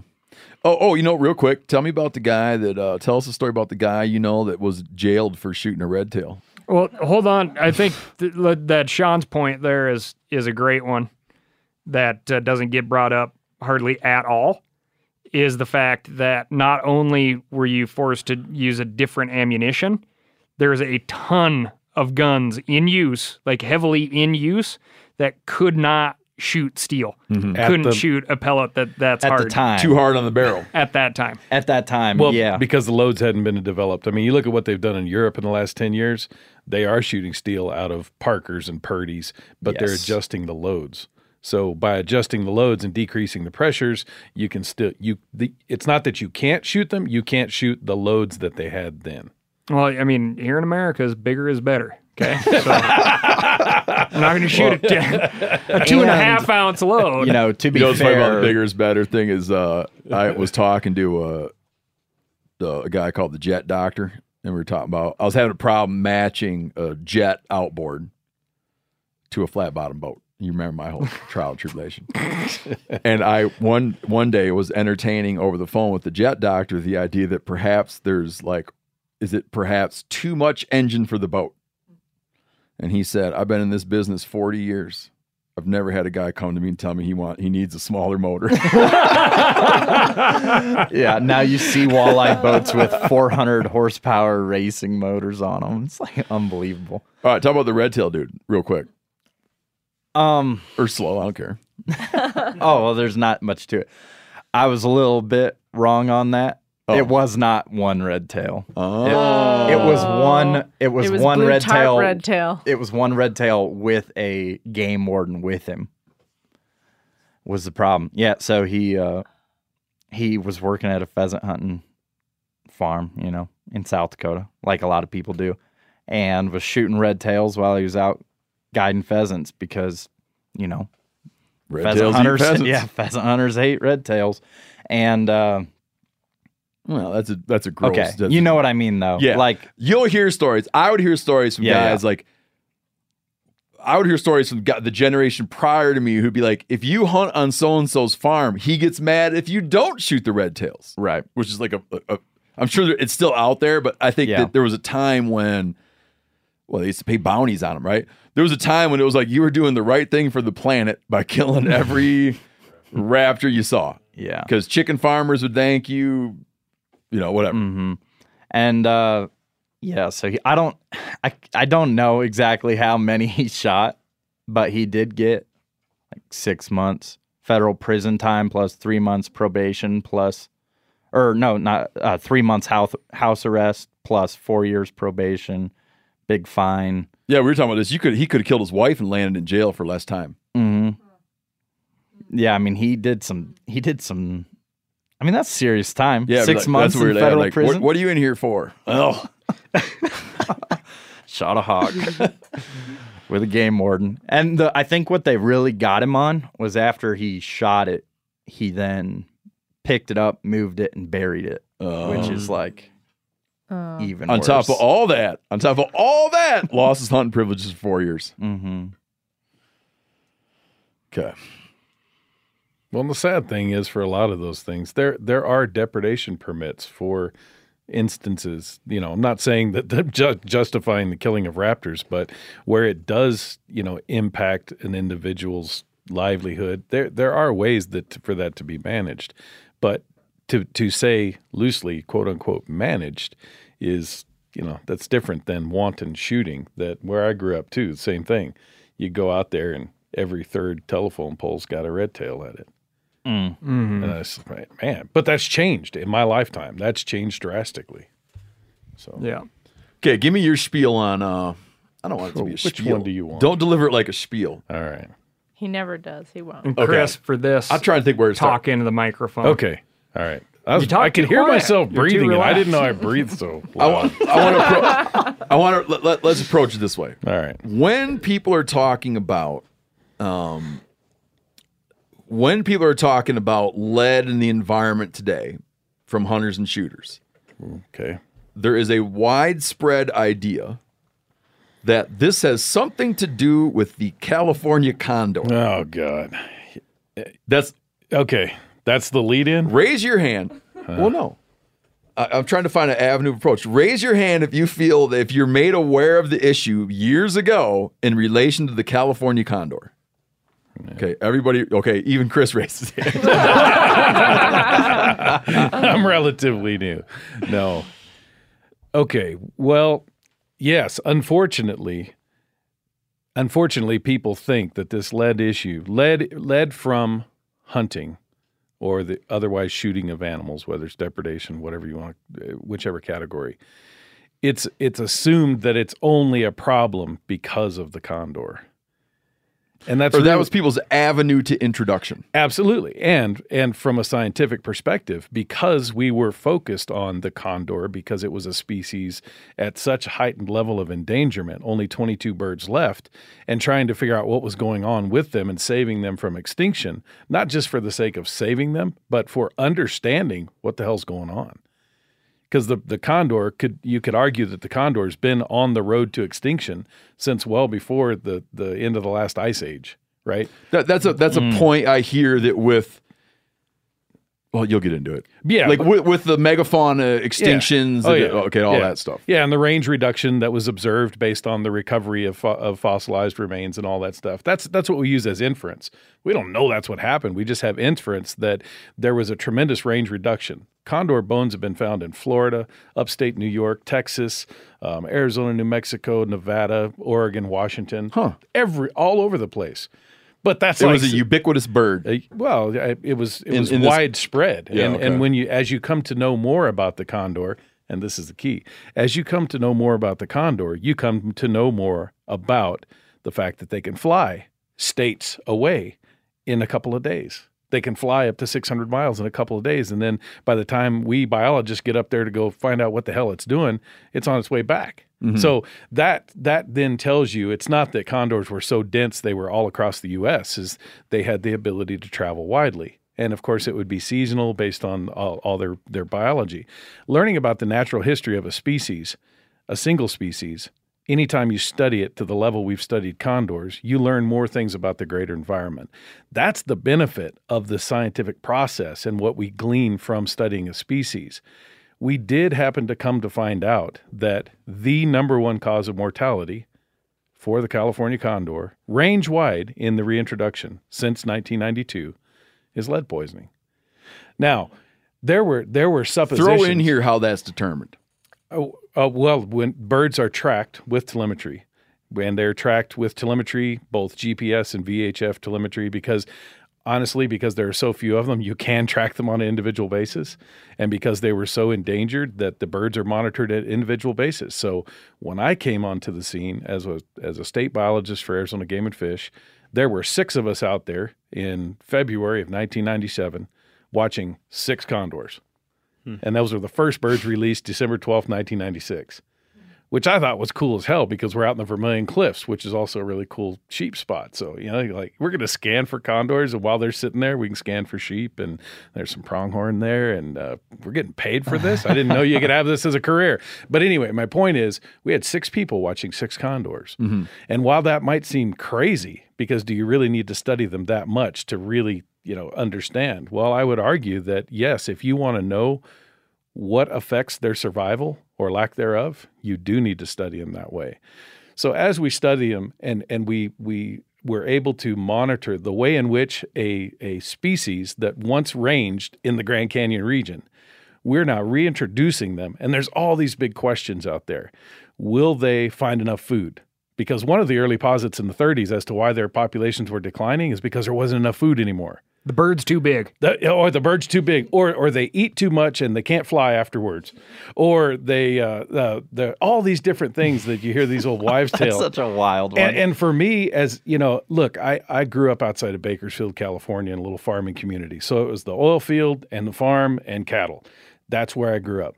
To me, the way I it was introduced to the California condor is, uh, oh, it's an endangered species. It's going to ruin our life. right? Mm-hmm. And so as I studied more and more biology, because of my interest in hunting and angling only, and then I found out you could have a career in it. And the more and more I studied, I realized that, you know what, the problem wasn't the species.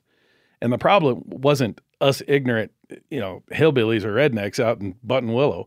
The problem was there's a, a disconnect between science and the people of the communities.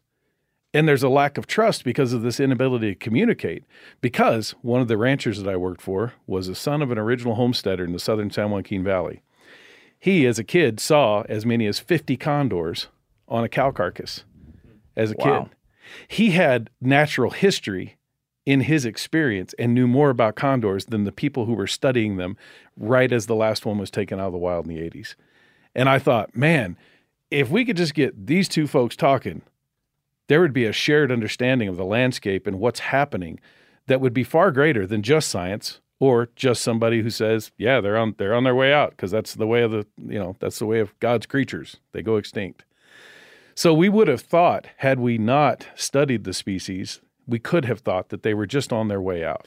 uh, hit real quick. You, just said it, but the last one was taken out of the wild. I think it's important people for Oh, yeah. important point to get that like there were so few that they were all Yeah. the living ones were collected.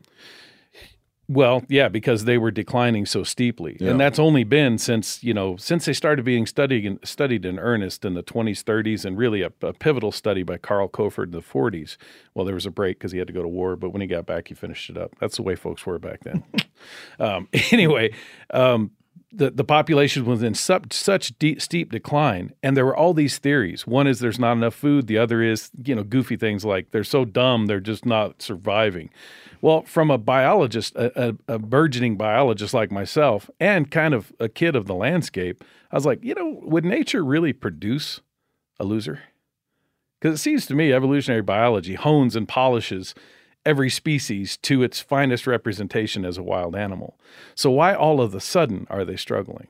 It's got to be a major imposition on the landscape or something that's going on.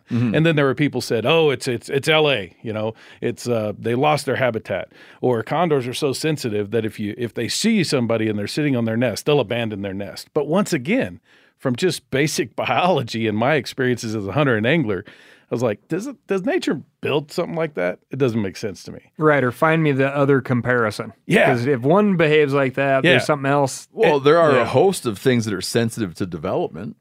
Oh, absolutely, yeah. Oh yeah, and there's that little town, you know, Los Angeles, right there in the core heart of their range, right? Yeah. But if you look at I mean, the, that like that they eat so much and they can't walk around and get killed. Okay, I'm like, well, but that would always have been the case. it- and and, and but it- the idea that habitat, the idea that you had like a habitat issue, that doesn't was- seem to be as silly as like some other other things you. Find. Oh no, you can rank them. You can rank them, but I'll but Yeah. I'll tell you. I'll give you a few examples about how by reintroducing the birds and studying them to the degree that Yep. we have, we've really narrowed it down. set down. aside. You know, there were also some who said, and if you look at the early writings in um, Audubon, for example, I'm not I'm not bashing Audubon here, but Audubon was against the the collection of the birds and starting a captive flock. And and you, I know you've probably read this. It was in uh, Matthiessen's book, America's what was it called? Wildlife in America. I read it, but I don't remember it. Yeah, he talks about that. That that look, we need to to to conserve these birds and prevent their extinction, and then maybe understand why they were going extinct, because it may not only benefit that species, it may benefit our understanding of the ecosystem, which would be far greater use. But you have to collect these birds and, and retain them in captivity so that you can go and figure out what the problem was. Because by the time they were studied intensively, their population was already in such a steep decline that a captive population was the only thing that saved them from extinction. So December or um, uh, Easter Sunday, 1987, the last wild condor was captured and removed from the wild. How they, how they catch it? Uh, you you got to go check this out. You guys would dig this. A pit trap. Like They dig a grabbed it. hole, dig a hole, put a, a, a netting across you, fill it with debris and things to hide, and put a, a dripping, rotting carcass on top of that, and lie under it in wait. So when the bird comes and lands, you can grab it by the legs. Who's the guy to grab that? I think it was Pete Bloom, who's still that's, a, uh, that's a great thing to have on your tombstone. Yeah, right. Well, it's just it's grab just- the last condor. it's Greatest catch same- on earth. It's one of the same ways that falconers. Not He's still alive. Pete Bloom. Yeah. How old is he? Yeah, I don't know. I don't, he's like uh, he's the generation. I mean, he's one of our. I look up to him as one of the. He, he's one of the gods in the world of uh, conservation biology because of the the stuff that they were doing back then. Huh. So, so anyway, I'm find that feller. that bird that was captured, the last one, AC nine. Stands for adult condor nine because we're into labeling shit, right? Oh, yeah. Mm-hmm. I, I like all those names. yeah. So AC9 was this ninth condor given a number. And now every condor produced since then, and we're up into the 11 and 1200s now, Huh. both for birds produced in the wild and in captivity. Every bird has a number. So AC9 was captured, added to the captive flock. Luckily, the people running the captive propagation programs, the ones who really started it at Los Angeles Zoo and the San Diego Wild Animal Park, or Zoo Global, or what they were called, it's still the same outfit. They just changed their names. Well, um, that all started and they had that captive flock. AC9 was put in and paired up with a female, which again is not natural. And you have to understand too about the reproductive biology. Condors take eight years before they're able to reproduce in the wild. Hmm. They, they're Wow. capable of it at five and six, respectively, for males and females, but they're usually not successful until eight years of age. So they have a very slow rate of reproduction, which also lends to why weren't they able to respond naturally in the wild to increase causes of mortality? Because they don't produce quickly enough. And they're long lived spe- species. So it's the difference between a K and R selected species. Mhm. Anyway, go off on all kinds of tangents. So, I mean, like if a muskrat's alive a few months, it's throwing babies off. oh, yeah. But these things got to tough it out for Yeah. close to a decade. Yeah. So to replace themselves, and they only lay, well, not they, it's only the female. I don't know if you knew that. But I read that- I read that somewhere. I read that. So I always say they, and my, my daughters pointed out, it's like, Dad, the male doesn't lay any. I'm like, I know that. They're like, yeah, but you say they, the pair. Well, okay. They have an egg that the female lays, and then they incubate it together. It takes uh, like 57 days, and then the thing hatches, and then six months later, it finally is ready to leave the nest. And Sits parent- in the nest for six months. Six months. Wow. Yeah. And then after it fledges, the parents take care of it for an additional year. So now you really have the currency of exchange for you know the the game of replacing yourself for condors. That's very limiting. But in captivity, they could get the birds to breed annually. And not only that, but they could prey upon another thing we learned about a lot of different birds. They multiple clutch. If they lose their first egg to predation in the wild, the female is able to recycle and lay another fertile egg. Sometimes that can happen two or three times if their nest is predated. But of course, all these things in nature, they would have had to have laid it early enough. Anyway, I know I'm geeking out on that part of it, but we take it. Yeah, for a guy that didn't want to talk about condors, you got you got it all. Oh, I love down. talking about condors, Oh, but you talked, but you started it with lead and then condors, which I'll tell you why that's that's a bad idea. No, no. Well, you were getting down to six of you watching six birds. Yeah, six of us watching six birds. We learned a lot. So by multiple, um, you know, um, double clutching, which we're some of us probably old enough to we think that has a different meaning. Oh, I know about double clutching. yeah, right. Well, double clutching in birds is getting two in the, in the same same year, same season. So you put the other egg in the incubator, you raise it up. Well, you don't want it to imprint on people, so they used a puppet to make sure that it was fed and nurtured until it was then put into a foster care, and then you take those young and you release them to the wild. Then we release them to the wild. We put transmitters on them. We watch them. Now I'm back to the six people watching Yeah. six birds. And you're like, now we'll find out what happens to these sons of bitches. Exactly. And as we did, we found out it took them several years to occupy in behavior and in space what we now think is natural behavior because it's it's not very, you know, the we're seeing like a 70, 80 mile home range. These birds are moving seasonally around following the food. So during hunting season, they eat the hell out of gut piles. Mm-hmm. It's a great food source. During calving season, they're eating the the drop calves, the ones that don't survive. They're eating the the remains left behind. All of these things are we're learning because birds like AC9, last one captured, put into captivity, uh, produce so many young, artificially enhanced because we love to play with things as we learn about it. So we've been able to exponentially grow the population in a short period of time to maximize the return on investment of the cost of this to pump these birds out and then monitor them. Well, here's a neat thing about the, a testament to the condor's resiliency. AC9 finally was so well represented, and we have a team of geneticists that monitor this to make sure that for every release site, they have an equal representation of genetic diversity so that if we lose one population to some catastrophe, we still have that genetic stock somewhere, either in captivity in Arizona and Utah or in California and Baja. Those are the, the three main groups. So in your dozen egg carton, you're uh, there's a lot of parents represented in that dozen egg carton. Well, as many as you could have because there were only, you know, the all time low was 22 individuals in 1982. So from those 22 came the breeding stock for the entire population today, which begs the question of is there enough genetic diversity for them to be viable in the first place? Luckily, in avian species, that's not as much of an issue as it is with primates. So the Mauritius kestrel is probably the best example. That was down to four birds in in the island of Mauritius, and now that bird's been brought back to over 400 pairs. Hmm. Or it's either 400 birds or 400 pairs. That's a hell of a bottleneck. Yeah, but as you start studying now with our capacities in science to study, that to look back using genetics to look back and see what that bottleneck was and how many family groups there are. Well, the Andean condor, the closest living relative to the California condor, it too went through a bottleneck that has like three or four family groups is all they have. Same thing Mhm. with California condor. Anyway, my point about AC9 is he was so well represented, they decided, why don't we re-release him? He came from the wild. Let's put him back out there damned if he didn't get back back released and start breeding in the wild again and, and took a new mate and continued to produce young. He was probably pretty good at the reproducing part at this point. Well, because he had been yeah, he'd been doing it on an annual basis, not every work- other he had to year. work for it out there. right. My my point is people think that the condor is so fragile. And I think people have that misconception that all endangered species are so fragile and that's why they're endangered. Hmm. That's not the case. Species get endangered and we get uppity as people when change is too rapid. Because too rapid a change causes us to get tense about it, which and and too rapid a change for wildlife interrupts their ability to respond to it. Like if there's a new cause of mortality. And so I'm, I'm prefacing all this stuff because it's going to matter when we talk about lead. But what I know about lead is mostly from my work with condors.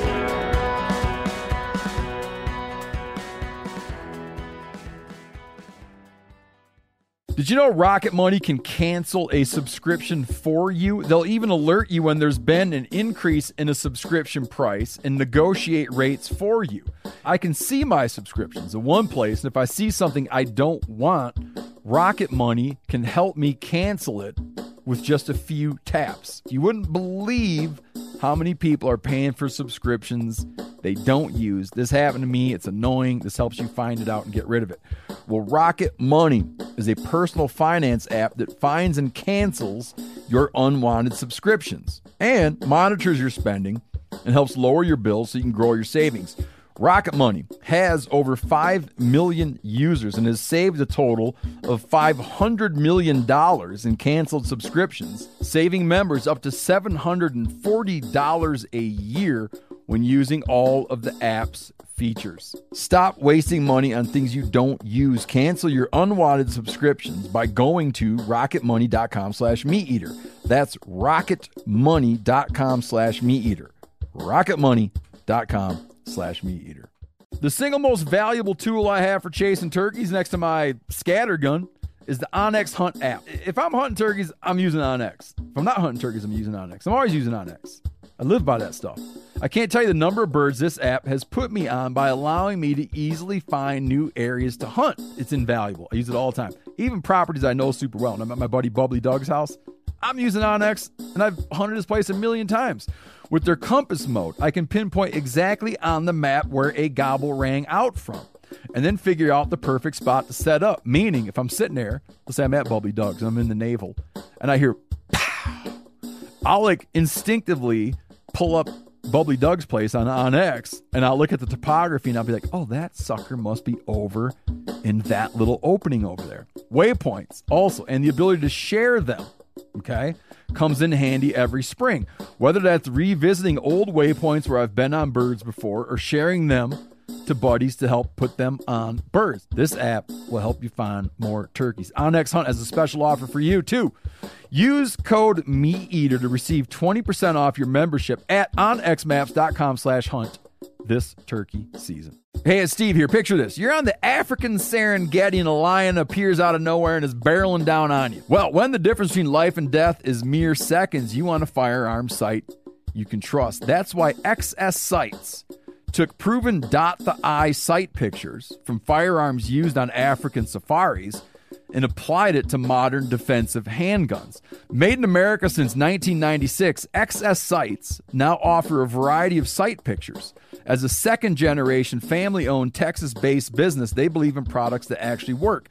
And since 70% of self defense scenarios happen in low light, their quick to acquire sights are designed to help in just that situation. It's very simple, very intuitive, very clean sights. Try XS Sights for yourself and see why they're the brand trusted by industry leaders. Now, if you shop today at xssights.com and use code MeatEater at checkout, you'll get 25% off your order. That's xssights.com, code MeatEater. XS Sights, the fastest sites in any light. So we go on we're studying these birds. They start uh, first lead lead poisoning case comes in, and this gets back to finally answering your question. And I do hear you, and I'm not ignoring you. How do you know about lead? How do you know how many die, birds die of lead? We had a bird drop out of a tree at the south rim of the Grand Canyon in the summer of 2000.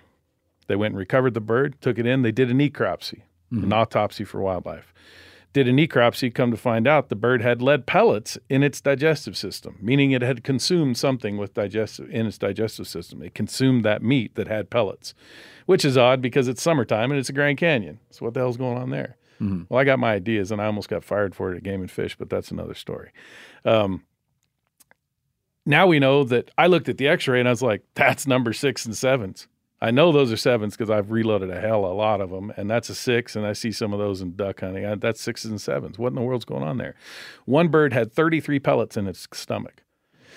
Turns out, after that bird, we got the diagnosis back that it died of Pellets, not fragments. Lead pellets. No, Okay. we're going to get to fragments. That's a whole nother venue, and it's way more conclusive than the where in the hell these pellets come from.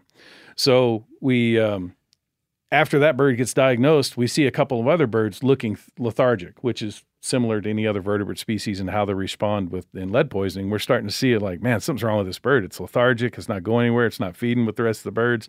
You go in and, and we're let's trap the population. We found 13 birds after trapping the the population in 2000. I can't remember what the total was, but we had 13 birds that had uh, pellets in their gut. And some of them were sick, and we had to chelate them. So luckily, you can chelate. It's the same process What does we that use. mean? Yeah, chelating is the is the basically it's a you inject a solution. In humans, they do it through IV, and the root word chel is claw, and it and it molecularly binds to the lead, and then can be passed through the the system. Huh. Okay. So in condors, we just give them two injections a day in the uh, intermuscular injections in the pec, and then it helps to to Hmm. reduce the lead. It depurates more quickly because if it doesn't get taken out of the system, like other vertebrate system, lead precipitates out of the bloodstream into the organs, into the bone and brain, where there's an increasing difficulty of getting rid of it because the half life of lead in blood is like 14 days. Half life of lead in the brain might be 40 years. So it Hmm. can start doing real damage with accumulations over a lifetime. Can we define depurate? Oh gosh, yeah. I, I was I can't believe that I used words that, that I have to No, it's cool. No, Yeah. people get to learn stuff. Depuration You're kicking is, ass in Scrabble. there you go. Um, depuration is, is the ability or the way in which a, a uh, an element in this case Mhm. um, it it precipitates out of the system. So there are different ways. Some Mhm. of it is through waste. Some of Mhm. it is through being locked up in other compartments. Okay, great. So. Sorry, snort. I thought that was She you was for a minute, Steve. depurating No, I'm good. so, um, so, so we learned that lead poisoning, in fact, is is something that reared its ugly head in our reintroduction program in Arizona. Now, this wasn't unknown. There were studies in the 80s where they found a few birds, and this gets back to another thing I was talking about earlier. They found a few birds near waterways, and they had such huge crops that it looked like they were they had gorged themselves. But one of the effects that lead poisoning has on on a condor is like other vertebrate species, there are neural neural impacts. There are neural pathways that are blocked, and you get paralysis. And this Mhm. happens with humans in lead poisoning as well. Um, so the condor's digestive system is paralyzed.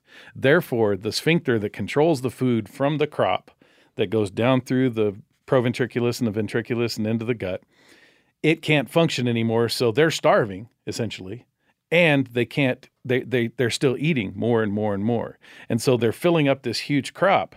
And because they're in a weakened state, because they're not processing food, they can't fly. And because they can't fly and they're not processing food, they usually don't need metabolic water because they could i mean they don't need water because they can get water through the metabolic processes of, of processing their food Mhm. so if they're not getting the benefit of their food they're eating themselves into this engorged state and they're not getting the moisture they need to go to water. So these birds were found. I learned this when i was doing my dissertation research. And so we found that these birds would be there with this huge crop and they couldn't fly. It wasn't because they'd overeaten. It's because they were dying of lead poisoning. Yeah, and they'd be collected near water. yeah, Yeah. And and that's common. So over Right, now so you're like, here's where this wives' tale came from. Exactly. Of like, mm. exactly. Thank you. That was the point I wanted to come all the way back to. So as I started researching this, and because you know when birds go go silent on telemetry or GPS, when their G- GPS is moving around as we expect them to, and bam, they stop and they're there for two weeks, something's wrong. You go there, and and we started putting this together. Is like, is there a creek? Go to that creek, hike up that creek, we're going to find that bird. So you get your VHF telemetry, you'd either fly it first to kind of narrow it down and then we'd go in by by, you know, ATV and then hike in the rest and then we would would find that bird and sure enough it's got a full crop and it smells because the crop is soured, Yep. which is not normal for I mean it, it's when you smell like a like a peregrine that's just eating that's just eating a meal. It doesn't smell what people think it smells like. Oh, it's dead meat or it's red meat. It has a sweet smell, just like a good piece of elk does, you know. And condors, when they're scavenging, they're scavenging on carcasses when they're new because they find them by eyesight, not by their smell. And so their big bill allows them to tear into carcasses that other scavenging species like turkey vultures can't do. So condors are eating fresher carrion, if there is such a thing. So they usually don't stink. You can smell when they're sick and they have a soured crop and you can see it because it looks like a big balloon. Um, so we're so we're learning all this stuff, and then I start reading these old papers from the '80s where they said, "Well, we know lead poisoning could be a contributing factor." Well, as it turns out, lead poisoning is the number one factor. And so for us, that's how we came to our understanding of, of lead poisoning and how it could have really contributed to the steep decline and near extinction. And so rather than resting on that, we went with, to our partners at Arizona Game and Fish and Utah Division of Wildlife and said, "Hey, folks, we've been monitoring these birds now since 1996, and beginning in 2002, when the condors found the Kaibab Plateau, and they started." Feeding on gut piles in like this was the seasonal thing you did. It's like state fair in Bakersfield, right? Everybody goes there. Well, hunting season on the Kaibab, all the condors, you can see all their location data if they're wearing GPSs or we're tracking them with VHF, they all go to the Kaibab. And you, we get a signal, and a stationary signal means they're either perched or they're perched because they're they're feeding. Well, you have to wait a while because they stop and rest and then fly uh, quite a bit. But if they're there for a couple hours and there's five or six birds, you go there and you rush up, and there you are at a camp, at a hunter's camp, and there's a bloody greasy spot in the pine needles over there. And there's a bunch of condors with big fat crops, and the hunters are long gone. And there's the bones, there's the hide, and the condors are fat and happy. You're like, great, it's a great food source. Until we started seeing seasonally high levels of lead peaking coinciding with the, the hunting season.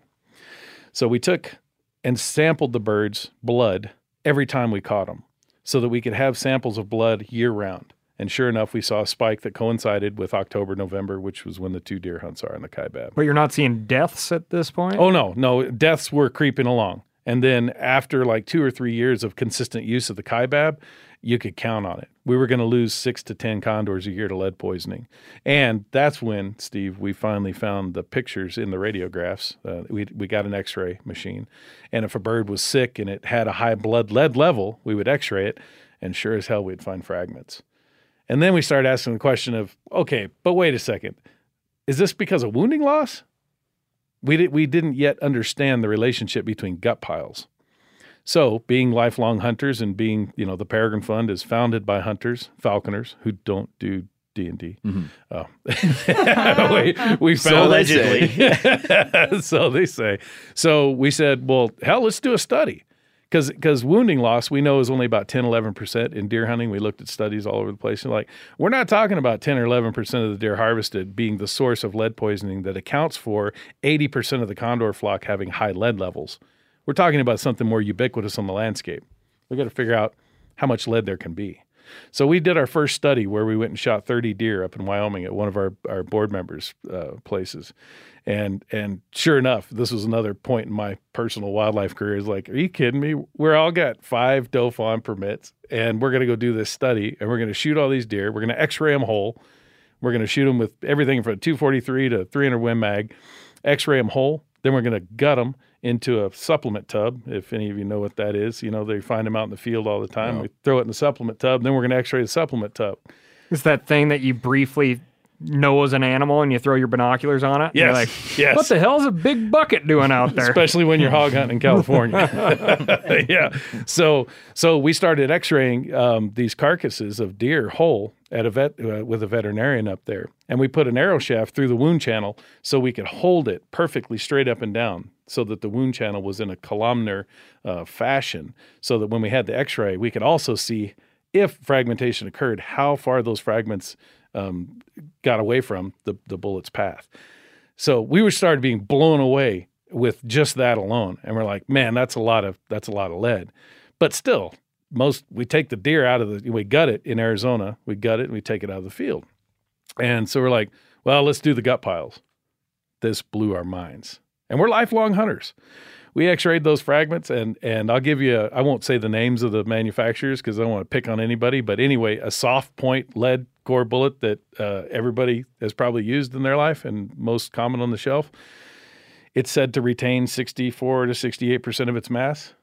Damn sure does. It's perfect. The mushroom looks beautiful.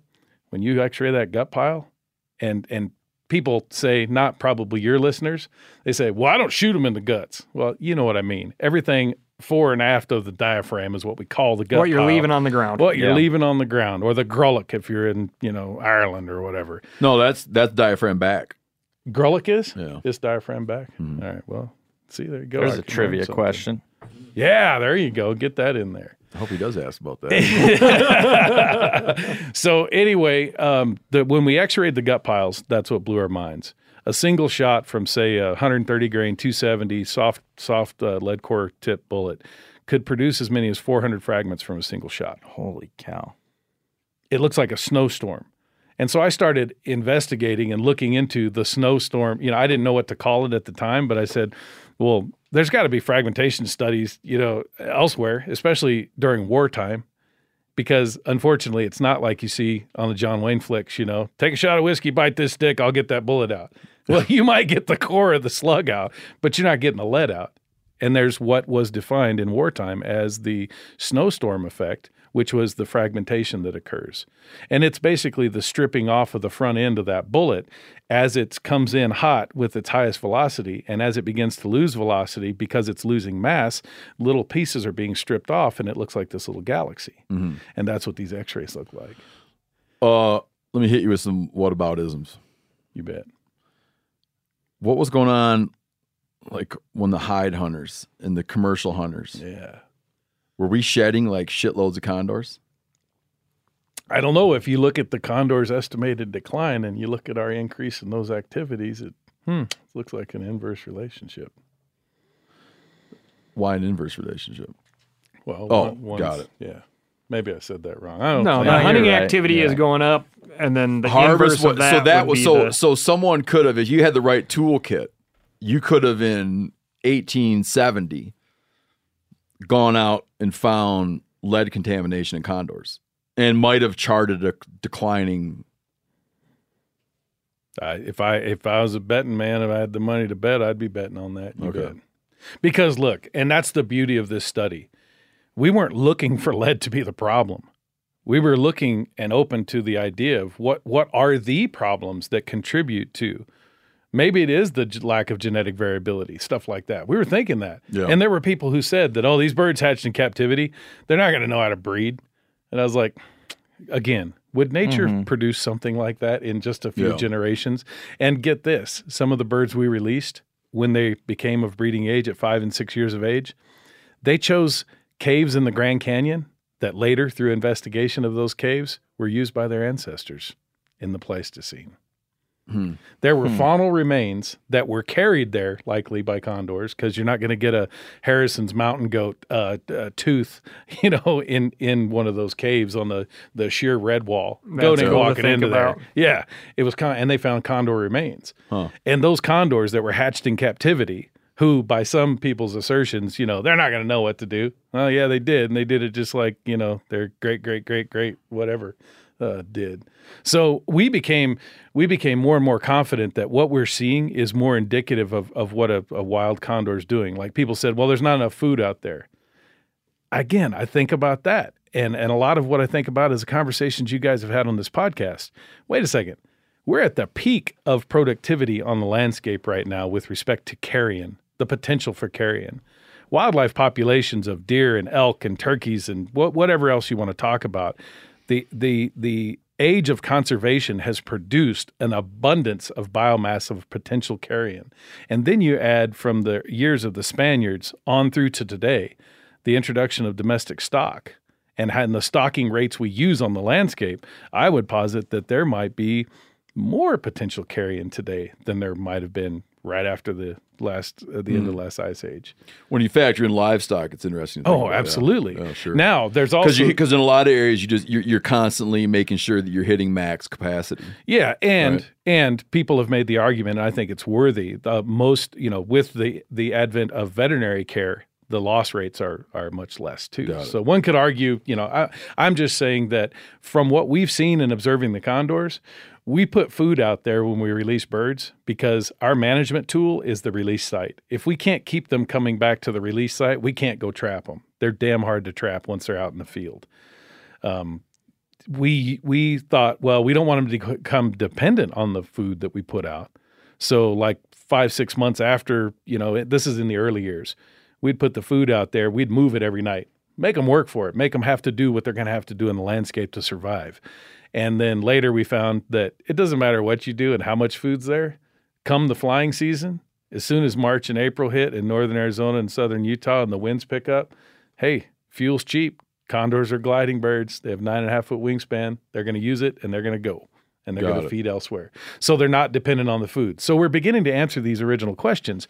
Was it their bre- reproductive biology? Was it the amount of food on the landscape? And then, you know, people saying that they're they they are so um, uh, they're so vulnerable to to people.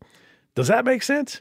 For as long as humans have hunted in North America, condors have been here, and condors follow scavengers. I mean, follow predators. So I would argue that wait a second, condors aren't looking at us as a predator. And with the birds we see produced today, they're not afraid of humans, which is another major problem when it comes to people that have shot condors, which still happens today, unfortunately. But they're not fearful of humans because we're a predator. And they probably followed predators. Can you imagine in one of those old Like, buffalo they, don't, they don't look at us as a predator of them, Of them. but they look at us as a predator that produces carrion. We're a food source. Yeah. So can you imagine one of those buffalo jumps if there were condors that extended out into the plains, you know, which is entirely possible, and how that would have supported a population of condors long after you know the natives left. And there's there's so many tangents here. Well, yeah. and it- well, this this is all great, but in in the interest of time, let's let's jump to something. you bet. Uh, out of that research, and and I'm sure that there was plenty of fighting and suing. Okay, but out of that research, we get what I brought up initially, right? Hunters and their ammunition, Yep. and we came to know about the condor recovery area, and folks were introduced to the idea of the first the first widespread ammo restriction since the waterfowl. The first widespread ammo restriction since the waterfowl era. All right. Since you- 1986. All right, you're jumping. Str- I'm I'm going to have to back you up though because you're jumping straight to the ban in California. I assume. Yeah, wasn't that like, like well, it's it's spread to other places, right? It could, like portions of Arizona had were in the condor recovery area. No, Yeah, the the recovery, the addressing the lead issue as it was um, uh, defined by condors, addressing that began in Arizona and Utah long before the ban in California. it did. Yeah, and our approach was entirely differently. Okay, well that's I what was trying to yeah, be different. I, I don't know the history. I just Uh, want I, I just wanted to bump along, and like I I said, know. in the interest of time. You bet. So let me give you the fast track. So from early 2000s, 2004 or 5, we did the deer study, um, put out a few more studies showing the, the coincidence of increased lead exposure and lead caused mortality in the hunting season. And then we went to Arizona Game and Fish. We built a program to share this information with hunters and ask hunters if they would consider using non lead. Arizona Game and Fish took it a step further and said, "Hey, if you get drawn for a kaibab tag, which is a one once a decade thing, if you're lucky, we're going to also give you two free boxes of non-lead ammunition. We Hmm. need your help to Okay. address this problem for condors." Within three years, the Arizona Game and Fish reached 80% voluntary participation. Really? That's cool. Within three years. See, and the reason I back you up is because nobody knows this part of the condor and lead story. All they know is what happened in California. And I'm going to get to that for the sake of time. But for the last 12 years, I, I, I didn't know. I never. I didn't know about the ammo. Yeah. Yeah. I didn't know that there was a voluntary component to it. Right. It's not Cool. a voluntary component. It was comprised of voluntary Yeah. activities. And and to be further, um, uh, I don't even know what to say. To to be a, a better bunch of conservation scientists and wildlife managers who are all hunters, we said, and if you just can't get the stuff to shoot in your gun, or we don't have the right caliber, you can still help prevent that potential exposure and that prevent potential poisoning by hauling your gut pile out of the field. And when we first proposed that, some people were like, who the hell's going to haul a gut pile out of the field? I was like, well, if you make that Cabela's gift certificate, they might win big enough. I can tell you a lot of folks that would. and it worked. That's so great. Even with the ammunition shortages of late, which I know is something you wanted to talk about, and the price and avail- so price and availability, even with that being an imposition last year, the hunters in Arizona continued to participate and they just transitioned. If they couldn't get the ammo, they still participated and helped wildlife because they were asked to do so and we incentivized it to to say thank you. And even though there was fewer rounds of non-lead ammo available for use last year, we saw the same 87% annual participation. 87. It's 87% annual over that 12-year time period. So nobody talks about that. And so when when California when it all started in California, it started because litigious-based groups who quote unquote do conservation started with California because California was easy pickings because of the way the politics are there. And so when those groups started threatening litigation and saying you have to do a ban or else, I ended up over there talking to the commission on two separate occasions on behalf of the Condor program and the research that had really put a lot of this on the map. And I was there at the commission meeting saying, "No, no, no. I'm we're saying this information is is new and it's real and it's worthy of consideration, but we're saying the assumption that a ban is the only solution, we're not quite convinced. And we have a perfect case, case in point here in Arizona and later into Utah that shows that you can work with hunters and ask for their help and share with them the information. And you can seek maybe higher rates of participation than you may even get with compliance with the law, especially if it comes from the angle of approach that it's coming.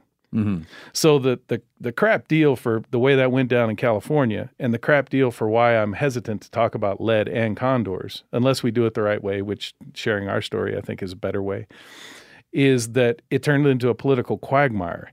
Where if you were talking about non-lead today, you're talking about oh you're a condor lover. Mm. And I even had a mutual friend, I won't say his name here, but a mutual friend of ours. He said, Yeah, but you're a raptor nut. I said, No, I'm not. I'm a hunter conservation nut.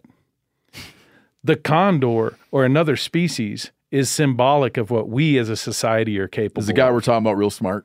He's damn smart. Yeah, I know what you're talking yeah. about. And very uh, energetic. and you, yeah, yeah. Anybody, and he'll know that I'm talking about him because no, when he he- talks about this issue, he knows I'm going to call him right after I, right after the the the. Ooh, I almost gave too much away. Right after some of their media um, uh, uh, outputs uh, go go live. Got it. I gave way too much. Anyway, um, Beep. yeah, there you go.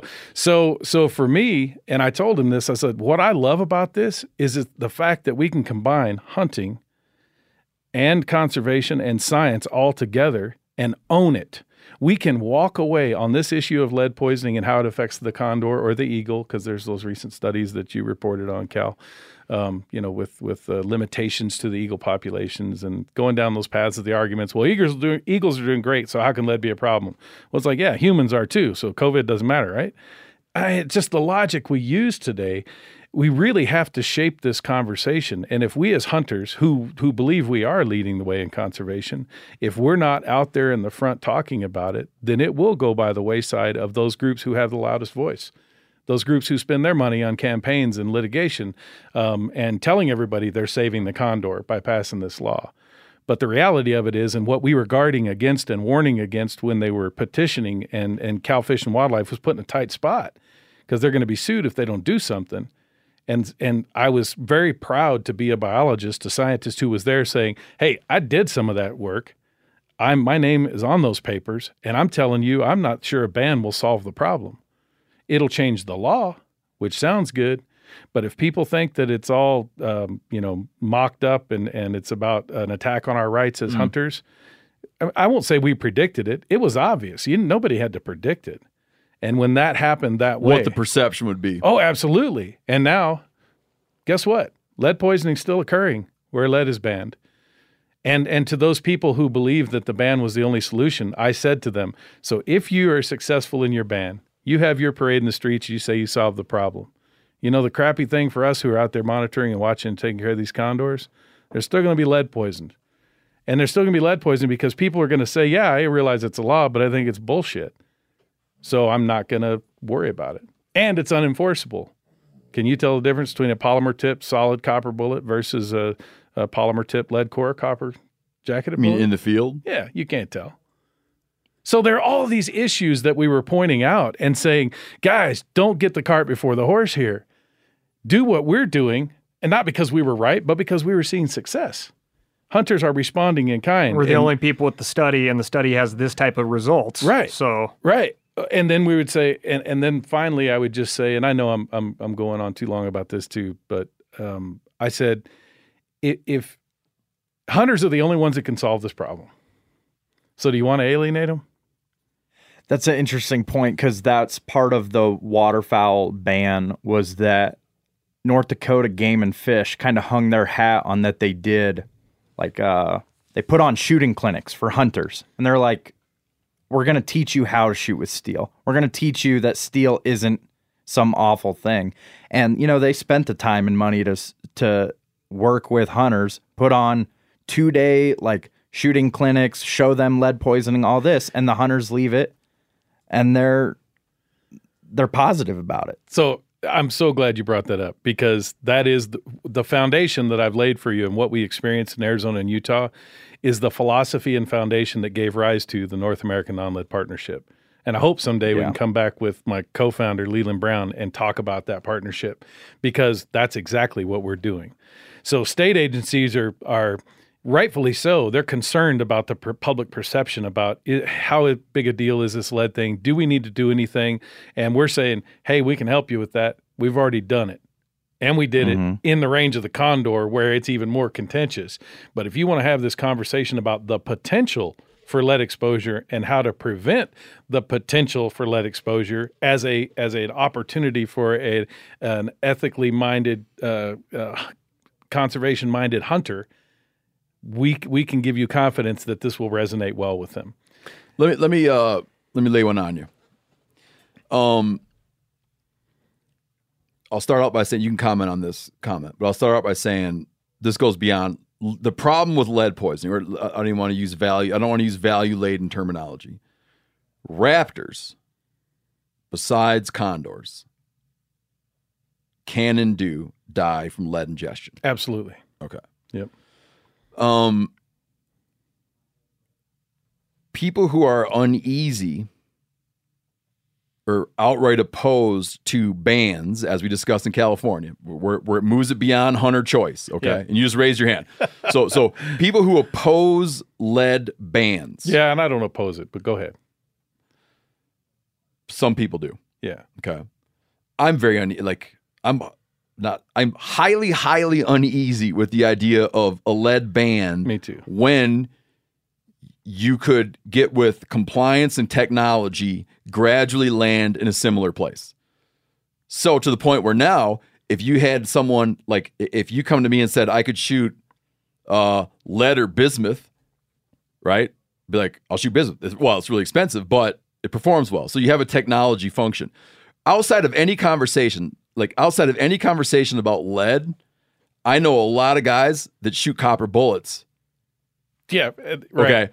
Yeah. Outside of it, like they could be not even aware of the debate. Absolutely. But they're switching for issues of performance and other stuff. Okay. Yep. There, there's a cost factor, but I, I'm straying from what my point's going to be. Someone who's going to come and say like, uh, I am going to resist any kind of mandate that tells shooters what they have to use. And someone says, well, what about the fact that that raptors die from lead? They would say, Uh, raptors die from collisions with gl- glass. Raptors die from wind turbines. Raptors get hit by vehicles and die. Raptors die all manner of ways. They die from colliding with fences. Um, why is there not a conversation about we can't have fences, we can't have glass windshields, we can't have glass sky rises? Why do you seem to not care about all these significant causes of death, but you care about this one? And they'll say this we're not talking about population level impact. They might say, there's like, this is an argument. And they're saying, sure, some die. They all die eventually. Many die from many causes. But short of there being population level impact, it doesn't matter. Beautiful. I'm glad you brought this up. Okay, so that's that's a way of that's a not a fringe Oh no. not a fringe viewpoint. No, and what I would what I would enter into that because there's there's several things you need to unpack there. Um, the the first of which is yes, lead is not in many cases a population limiting effect for those other raptors. It's only proven to be so right now. Well, it can affect populations. That's that latest, latest paper in Science pretty much nailed that. Um, and the the condor is obviously affected at population limit limiting level population limiting level, but they're all affecting population. But you can't say it's not either. Okay. But the argument, it shouldn't be about that.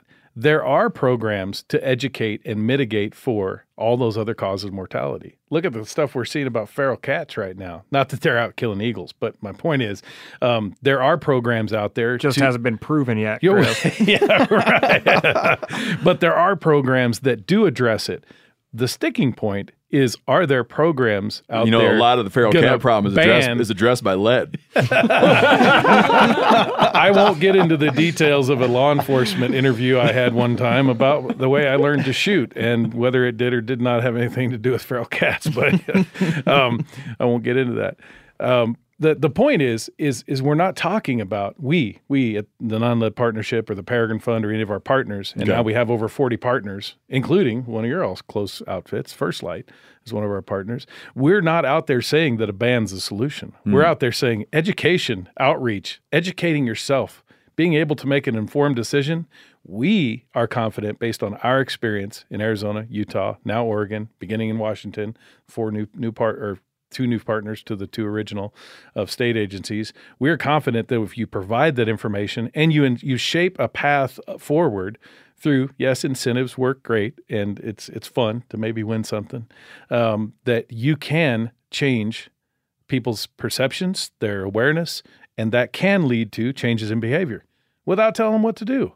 And me as a hunter, and that's why I'm so passionate about this, I want us to have our cake and eat it too. I want us to say, when we say that hunters are the original conservationists, yeah, are they continuing to be? I hope what we're doing represents that mm-hmm. because I want to be a hunter leading the way in conservation and far greater than any single species that we've prevented extinction from or, or brought back to take them off of the endangered species list. All of those are testaments of what we're capable of. The way in which we go about it is the process that will see us through to the challenges in the future. It's well beyond a single species. And it's beyond a single issue, like lead poisoning. There are other issues that are way bigger on the on the scale of things for wildlife management agencies to be dealing with. I, I understand that. That's why I think we, as a nonprofit, for example, at the Peregrine Fund, that's why we we put our two cents in. We show our our we lead by example by saying we'll help you with that. That's why we co-founded the non-lead partnership. You know what I forgot to do when I was laying out my No. thing? I forgot to include this one, which winds up in there. And you can continue unpacking the whole thing. It'll be like uh the bald eagle. Yeah. Okay. What was the what was the thing we did to save the bald eagle? What was the the thing called? Silent Spring and all that? Oh well, you're, are you talking about DDT or Yeah. No, no. What was it? What was there that made their eggs their eggshells thin? DDT and DDE, which is the residue that's found. Okay. Yeah, eggshell thinning. Okay. Well, I- I mean, the peregrine falcon's probably a better example of that, but yeah, yeah. I mean, the Okay. peregrine falcon was was was far greater affected. I mean, it was Really? Oh yeah, yeah. The peregrine falcon we we nearly lost w- because of that, and that obviously is thus the namesake of our organization, the Peregrine Fund. But that's why we were founded those falconers who noticed that populations of, of peregrines were, were plummeting and wondering why and thought, well, we, we've got to be able to breed these birds in captivity and re repopulate those areas, but we got to find out the problem. And then DDT was identified as the problem. And even though the science was there, kind of like what you were talking about with 100 years of lead lead information, Mm-hmm. even though the science was there, one of the things that put it on the map was Silent Spring Okay.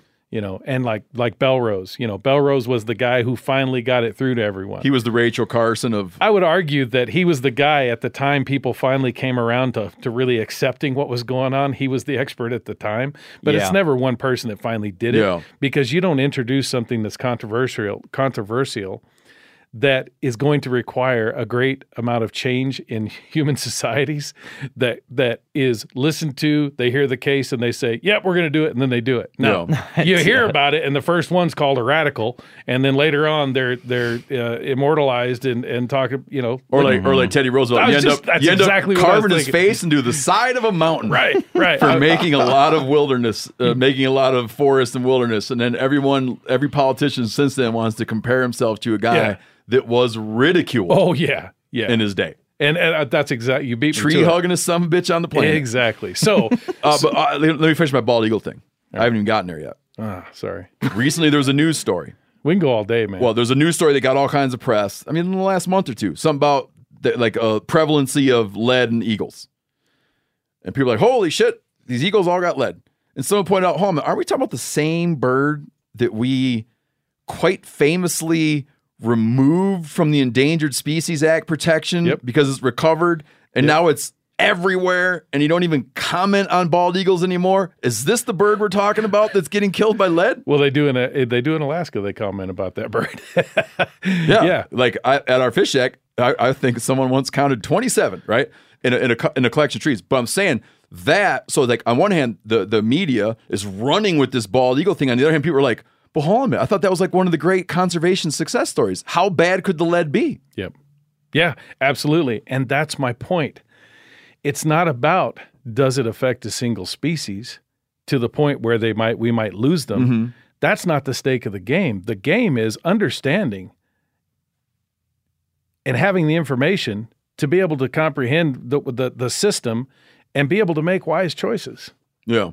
Because what's the one of the first tenets of, of hunter education? Know your know your uh, Target and target and beyond. beyond. Well, there's a new dimension to this, and I won't I won't that's a good point, I won't yeah. steal this because this is Leland Brown, my co-founder, who works for the Oregon Zoo. For what's beyond the target. Yeah, this is a new dimension. We own that bullet. We're responsible to make sure it hits the target we intend to kill. And if we do our job and we know our equipment, it does its job. What about after we leave and the remains of that bullet are there? All we want to do is make sure people know that there's a potential, potential for that to poison a bird. Now, if it does poison a bird, does that mean that we're going to lose that species that ate it? That's not the point, folks.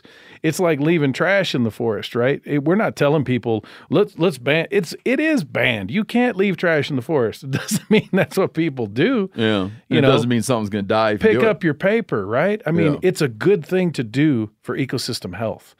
We want people to think about it that way, not that if we don't do it, we'll lose a species. I think that paradigm of that style of conservation is over. Because one, the science is still science. It's still evolving, and there's still the peer reviewed process that that tests the science and our assumptions of what we know. That's an ever ongoing thing.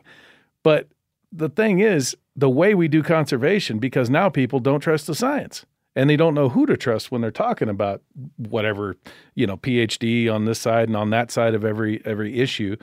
Um, we need this is a new paradigm of conservation, and I think we just have to go back and do the hard work in earning relationships and trust, so that you can share it in the way that, in some form or fashion, we've been able to share, share here today.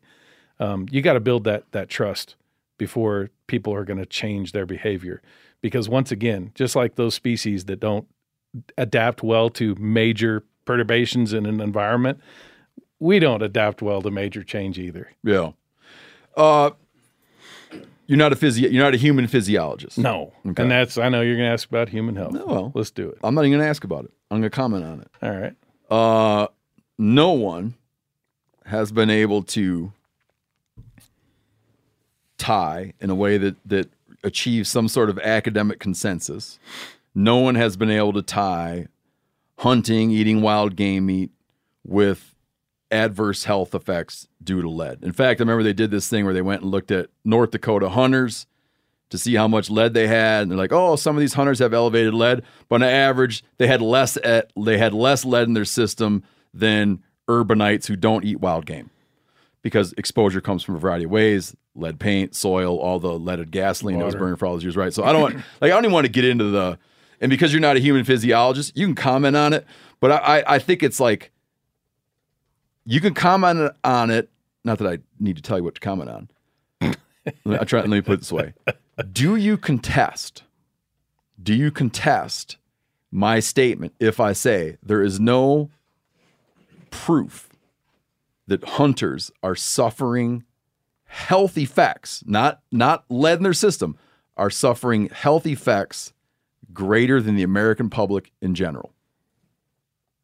No, and I, I I would not contest that. But what I would say is, and this is the way I treat this issue, because if you lead with the human health issue and and you try to tell people what's good for them, it's bad news. Yeah, but you're not here to talk about human health. Exactly. I'm trying to get to a different point, but I don't want to just leave. The, I don't want to just drop a hand grenade here and then walk away, right? yeah, I'll, I'll catch it. Um, so, so yeah. Um, do I would I contest that? Um, based on my interpretation of the science, uh, I would say I don't contest that. That the the studies aren't conclusive that if you hunt and you eat the meat that you eat, um, that you are suffering suffering deleterious effects of lead poisoning. However, I will say this: that the science that goes along with our understanding of lead and its effects on humans, um, the the median allowed blood or the allowed blood lead level when I was a kid and you were a kid, I might be a little older than you, um, was like I twenty figure it out if you tell me how old you are. 25 micrograms per deciliter. Um, that's that's pretty pretty high. The safe level today, um, when you look at that CDC study, the one that followed the one you're talking about, Yeah. they said zero. And so while they Oh. while they, they zero, They're like, how about none? how about none? Because really, when you think about it, there's there's no there's no species ever studied or organism that uses that that that lead is a use of, except us because it's great for ammo. So when you look at all the yeah, so when you look at all the like stuff like magnesium, potassium, Right. like there's no there's no like you didn't get your daily lead. Yeah, right. You, you don't think that way. There's no lead in your multivitamin. So, Steve, the, the way I answered that question, and just to to really, and and again, we have some other mutual friends that have been on the podcast, and they have very strong feelings about it. Though you can't say that it is affecting human health. And then I hear the argument, well, you can't say it's not. Because when you Mhm. have a lead poisoning amount, uh, an amount of measurable lead in your system, how do you determine where it came from unless you're doing isotopic analyses? Yep. And again, does it matter? Here's where I go to. But we but you, okay, but you can't sit here and and like I said we can't I've be like the the hell out of this no, chair. we can't be doing we can't be doing the follow the science. Listen to the science, follow the science. We'll say, okay, let's all agree to follow the science. Okay. If we're going to agree to follow the science, there's not a human health risk. It's supposition. You could argue that. Yeah, you could argue So that. let's and people do. Okay. Yeah. So if if like if we because I I almost roll my eyes now when someone says they're going to follow the science or they don't want to listen to the science. I'm like, you know why? Because science is weaponized. Hmm. They've burned. Like if I was going to look, not that the scientific community is monolithic. If I was going to give advice to the scientific community as a monolithic unit, I would say. Don't let your research be weaponized because it's Yeah. so weaponized that when someone says follow the science, you can reasonably say whose. Exactly. I agree. And and what you need to do is use the products of science as a, a way of informing yourself. But it doesn't mean it's the holy grail. I remember asking a researcher buddy of mine, he was working on something. I said, What do you hope happens? He goes, I don't hope anything happens. What are you talking about? What do I Right. hope happens? Yeah. yeah. Right.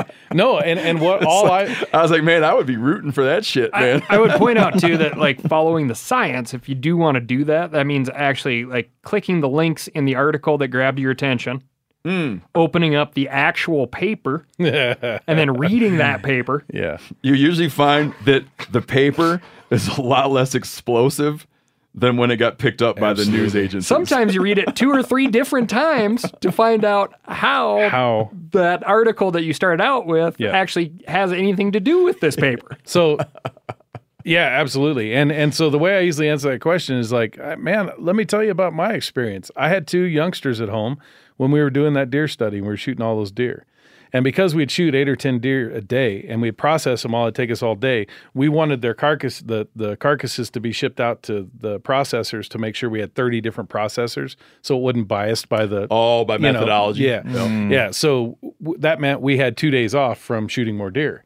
Well, we had to haul butt up to Montana with our bird dogs and shotguns and go hunt hunt upland birds because it was in the right season. Let all of our shit up. Well, yeah, exactly, exactly. Hey, that's from Arizona, man. Anyway, um, we'd go do that. And my wife said, I called her. I said, man, I got. Not only we're gonna have all the deer meat from the study. I mean, five tags worth of Dauphins, and it's all going to be cut and packaged professionally. Which okay, it's either good or bad, but I, I like doing my It's own. easy. right? Yeah, it's easy. We're gonna come home, and I've got sharptail, I got pheasant, I got huns, and we're probably gonna kill a few ducks with, with falcons too, to to boot. And she goes, "What'd you hunt the upland birds with?" I was like, "What? A shotgun." well, what'd you use? I was like, "Well, I used a 410 on the huns, and the 20 on the sharptails, and and it was the end of of uh, of uh, sage grouse season, and and I got a sage grouse with my 12." She's like, "No, dummy. What'd you use?" What ammunition? I was like, I don't know. They were double A's, something good, you know. She goes, lead? I was like, yeah. Oh, right. well, uh, I have an X-ray. Let me X-ray the carcasses because she was put putting it in my face. That are, are you thinking? Yeah. I was like, you know, that's a damn good point. I wasn't thinking. So uh, yeah, maybe I'll try steel. And I tried steel, and I've been using it ever since.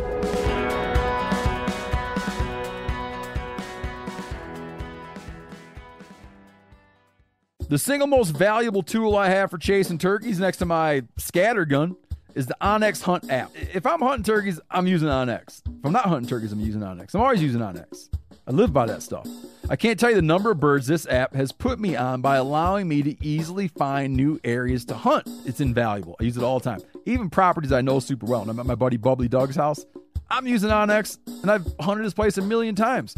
With their compass mode, I can pinpoint exactly on the map where a gobble rang out from and then figure out the perfect spot to set up. Meaning, if I'm sitting there, let's say I'm at Bubbly Doug's, I'm in the navel, and I hear pow, I'll like instinctively pull up Bubbly Doug's place on, onX and I'll look at the topography and I'll be like, oh, that sucker must be over in that little opening over there. Waypoints also, and the ability to share them, okay, comes in handy every spring. Whether that's revisiting old waypoints where I've been on birds before or sharing them to buddies to help put them on birds. This app will help you find more turkeys. onX Hunt has a special offer for you too. Use code MeatEater to receive 20% off your membership at onxmaps.com slash hunt this turkey season. Hey, it's Steve here. Picture this. You're on the African Serengeti and a lion appears out of nowhere and is barreling down on you. Well, when the difference between life and death is mere seconds, you want a firearm sight you can trust. That's why XS Sights took proven dot the eye sight pictures from firearms used on African safaris and applied it to modern defensive handguns. Made in America since 1996, XS Sights now offer a variety of sight pictures. As a second generation family owned Texas based business, they believe in products that actually work. And since 70% of self defense scenarios happen in low light, their quick to acquire sights are designed to help in just that situation. It's very simple, very intuitive, very clean sights. Try XS Sights for yourself and see why they're the brand trusted by industry leaders. Now, if you shop today at xssights.com and use code MeatEater at checkout, you'll get 25% off your order. That's xssights.com, code MeatEater. XS Sights, the fastest sights in any light. Get incredible deals on premium cuts from Butcher Box. Do you like free protein for a whole year? Well, deals this good are hard to come by at the grocery store. I, at home, well, I got two freezers, but you know what I'm saying? I like to have a freezer stocked full of stuff. I like feeling prepared, man. When I come home and it's time to make dinner, I like to go in. I got all my proteins lined up in there. Just makes me feel good about stuff. And with Butcher Box, you'll always be prepared with meat in the freezer. It means fewer trips to the grocery store. Delivered right to your doorstep with free shipping always. You get a variety of high quality cuts at an amazing value. You'll get exclusive deals as a member too. Sign up at butcherbox.com slash meat eater and get our special deal. ButcherBox is offering our listeners a free for a year offer plus an additional $20 off. Choose salmon, chicken breast, or steak tips free, and every order for a year. So every box you get has that in it free for a year. Sign up today at butcherbox.com slash meat eater. Make sure you use code meat eater to choose your free for a year offer plus $20 off your first order. Like I said, I'm only saying this to tee something up because I'm kind of teeing like what I can't wait till you get there. Well, it's not as it's not as explosive as you Oh. might think. What I'm trying to tee up is if like that. what's your a- like what is your ask of your peers? Like your peers being hunters. What is your ask? Uh, but i want you to say that uh, like considering that um if if if you can't look them in the straight in the eye okay? You can't look a hunter straight in the eye and say you are imperiling your family's health. It's, it's not my business. Okay. I'd never do that. well and, and you'd have a hard time making the case. Yeah, you would. Okay. Yeah. So I'm not going to tell you that, but, and, and I'm not going to tell you that you're having population, I'm not going to tell you that you're going to put the bald eagle back on the endangered species list. But we, as hunters, are killing some number of birds by putting lead out on the on the landscape in gut piles. We're- we're- It's just it's like it's not a debatable point. What you want to do about that, it's your business. Yep. Okay. Are you like, hey, tough shit? Are you like, well, if I can, if it's six and one half, if it's six and one half dozen the other, maybe I don't want to do that, right? Like, like what is the ask? I think the ask is to to one educate yourself before you make a decision. You want to make an informed decision. And there's a lot of information out there to make a decision. I have confidence that when the information is shared with hunters, they make good decisions for wildlife. Mm-hmm. So and and I'll I'll also add a little another little little salt and pepper here, a little extra spice that you know the rest of the world is watching. And if the hunter and you gave one of these options or these uh, alternate uh, responses like I don't give a shit. Okay, careful. Shh. Don't say you don't give a shit because if you happen to be the hunter who the rest of the world is watching that is not a hunter, worse yet if they're an anti-hunter, and they can say, "Well, look, he said they don't care because it's not population limiting. They don't care if they kill a few eagles." That's that's a tough way to that's a tough place to be. So I guard against that by telling people, "Well, well, there's a great way to representing the conservation ethical hunters.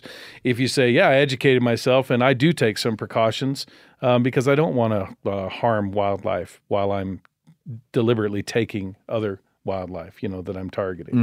Um, that I, I think that's the norm. Like, do you do you feel that hunters would be rewarded in a legal sense, like rewarded by the legislation, if they were demonstrating a year over year reduction in certain activities, or do you feel that it, in the end they're going to get hit by?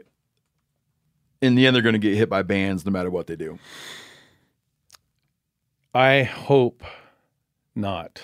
I fear that if we don't mobilize and educate ourselves and come to some consensus about what best practices are when it Mhm. comes to, to the potential for lead exposure in wildlife, I think we're more vulnerable than ever to a, a ban. I you know our our statement is we don't support legislation or litigation to solve this problem. Mm-hmm. I've had some good buddies of mine who I would assume that would never support a ban say, "Well, it's just time." I was like, "Whoa, well, um, I don't know that it is," because I don't have the confidence that hunters understand the problem. If I thought hunters really understood the potential for lead exposure, and we as a populace said we don't give a shit, we don't care, I wouldn't be working so hard in this effort. Got it. But I don't believe it's the case because everywhere we go, even wildlife professionals, I'm not picking on them either. You go and talk about it, and they're like, "Oh, I didn't know that." Hmm. Yeah, I think. You mind if I jump in here real quick, Steve? No, It'd be hard to get one Um, in edgewise. Huh? yeah, you gotta pick your moments. Uh, I think something that would help me, Chris, because I uh, first off, I'll preface I am a uh, I, I use both copper and lead. Yep.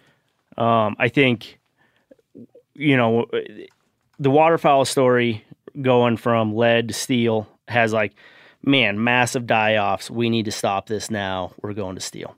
I think what would help somebody like me with making these decisions because I have educated myself to a moderate level on this, and I'm not. He, a- he knows more about guns and ammo than anybody I know. That's awesome. Um, we thanks, gotta hang out. uh, and um, and I'm not a blatant asshole. Like I, I do care about the wildlife, right?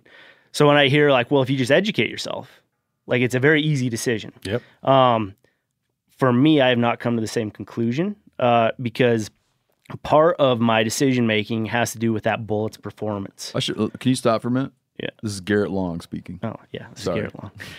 He's just been hanging out. yeah, now. I've just been hanging out here. Um, part of this has to do with that bullet's performance downrange. So You bet. a lot of folks, and I'm not trying to make parallels to steel and lead, right? Because I know it's like easy Mhm. to jump there, but I'm there's like very, this up. very, very obvious case with with the waterfowl side. Um, I know that at a certain speed, my copper bullet isn't going to do what it's designed to do. I think a lot of people don't understand that. They get their 6.5 Creedmoor. A lot of people don't get that a copper bullet, you get beyond, depending on the length of barrel and everything like that, but you get beyond about 300 ish yards, you're going to have performance, you can have performance related issues with that bullet. Right. With any With- bullet, depending on its with any bullet, but it, it's more likely because of how hard copper is. It, there's a higher likelihood that it's not going to expand. So for me, when I'm making my kind of lead copper decision, part of that is mortality rate on the animal I'm hunting and likelihood of recovery. You bet. Right.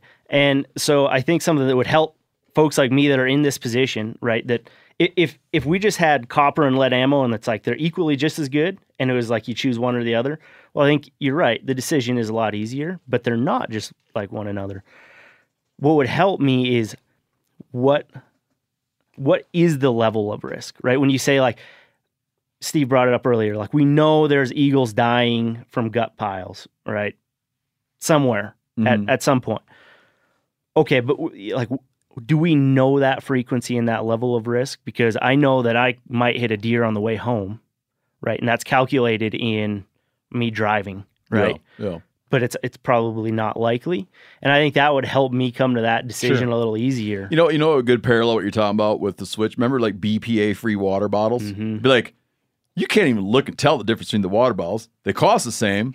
One's BPA free. You made switch. They made switching so easy, Mm-hmm. right? It's like it still holds water, right? Right, still right. costs the same amount of money, right? I can't tell from looking at it, but right, it just becomes like people don't sit around arguing about it, right? Right. Yeah, so so I guess I'm maybe I didn't um what you point out is is very worthy of you know, and depending on the the the bullet and what its composition is, copper and whatever, then um some of them, you know, the monolithics, the solids that don't have all the pre-scoring and all that stuff. Yeah, you need 18 1900 feet per second to get that bullet to open up like it's supposed to. Um, but now there are other companies making bullets that that will fully expand, if not fragment into you know eight or ten pieces that I would never use on game meat that I intended to eat. I mean, those bullets will will do what they're supposed to at way lower. So you're absolutely right. You have to know your tools, and you have to know the capabilities. The first time I shot a, a all copper, the first time I shot an all copper bullet was like a decade ago. I remember I shot a stag with it, a red stag with it. He didn't know he'd been hit. Yeah. He eventually fell over, and it looked like someone like shoved a. It looked like Yep. he took a field point arrow and ran it through him. Yep. And that was I don't know, six hundred yards away. But shit's come a long way since then. And man. it has, Shit and I, has come I a think long way something since that then. would be interesting too is because man, my lead bullets at a certain range, like when I'm out at range, I like I know what they're gonna do more than likely, right? Like, and it's gonna be very catastrophic. And we're doing a test on this actually in a couple weeks on different bullet types and how they react to bone and things like that and speed. But Killer. like, I would love to also see the data on a bonded bullet, right? We Okay. know it's lead, right? But we know its retention is a lot higher, right, than that of a normal lead softcore bullet. So it'd just be interesting to intertwine that to see like what's my level of risk in choosing this and and how does that compare to my perceived um potential of, of losing an animal because of Yeah, you bet. I, I like. I don't have a massive like. I don't have massive ballistics expertise just for that sake. But I have like I do a lot of big game hunting and shooting like trophy copper, federal trophy copper. I've yet to have. what I get like a, a handful of big game animals every year, and I've yet to be like that son of a bitch and bullet. Like never. In fact, it'll usually bring the opposite where people like hunting Coues deer. Everybody's like, "Can't believe you're gonna shoot with a 300 win mag," and blah blah blah. Right? It makes mushrooms perfectly. Makes a perfect hole through them. Things fall over. There's not a bunch of superfluous damage in a giant wound channel, but it mushroomed. Mm-hmm. I just have like I'm I'm sure you can find extremes, but in terms of like the performance thing, just me as a dude out hunting in pretty normal Western big game situations, I haven't encountered the issue. And I think for a guy like you that um, shoots a big gun, a 300 Win Mag that goes pretty damn fast, and you don't reach outside a certain yardage, like you have a, a fairly close, Sure. like like that makes total sense. That's Yeah. when I use copper, right? I, I love it. I think it's when you get beyond that into different caliber types that it matters. Yeah. Out to the shots where I'm like, let's try to sneak closer. no, I hear you. I'm glad you brought that up because I wouldn't have remembered to bring that up, and it's a valid point. And and again, it is to me just as simple as know your tools, know the information, and make an informed decision. Mm-hmm. And I think the impact from us just doing that as a hunting populace, um, it will make an impact. It will make a difference, which may make it more defensible. Back to your comment, Steve, that we don't need to be told what to do mm-hmm. we can we can operate as hunters as the conservationists that we claim to be we can do that with all of these things Tell people we're out of time. Tell people i get that all the time where if they want to find out more about the organizations you're involved in, or if they want to read more about you bet um whatever yep. uh you think they should go read about. you bet And I Uh, know you've done a bunch of work on comparative ballistics and stuff, so just tell people where to find what you guys work on. Yeah, I'll give you two um, nonleadpartnership.org um, and the uh, huntingwithnonlead.org. Those are those are two of the co-founders. Um, Oregon Zoo because they have a, a program there that our co-founder Leland Brown runs. Um, those are three good resources, and you can get a hold of us, and we'll come do a ballistics demo. We'll bring ballistics gel, we'll bring a bullet trap. We did one of those years ago, and and I'd love to talk more more with you af- offline about the bonded bullets because yes, they do retain their weight, but uh, there's some interesting things about that. So uh, the Peregrine Fund, any of our other partners, Arizona Game and Fish is a great resource. They've been at this a long time. Uh, Utah Division of Wildlife. Them and- softies down in Arizona. yeah, softies. Boy, you're going to pay for that one. Yeah. Yeah. But um, yeah, I'd say uh, huntingwithnonlead.org is probably one of the best resources. And I also want to plug another another closer to here um, outfit that started up with a colleague of ours, Bryan Bedrosian, and, and they started one up it's called Sporting Lead Free in Wyoming. And it's another one that not pushing for bans, pushing for sharing information and pushing for movements that show we can take that information and make really good decisions for wildlife. All right, everybody. Chris Parish, President and CEO of the Peregrine Fund. Thank you very much, man. You sticking around for trivia? Yeah, sure. I think you'll do good, but I don't think you'll win. I You probably said won't. last week. I'm not good. our last guest, Steve. But no, I'm saying that because I think you might win. Really? Because Brody's not here. Oh, okay. Stick around for trivia. No, Brody's, I think, going to be here. And don't forget to stay tuned to get an exclusive first listen to one of the stories on our new Campfire Stories audiobook, Narrow Escapes and More Close Calls.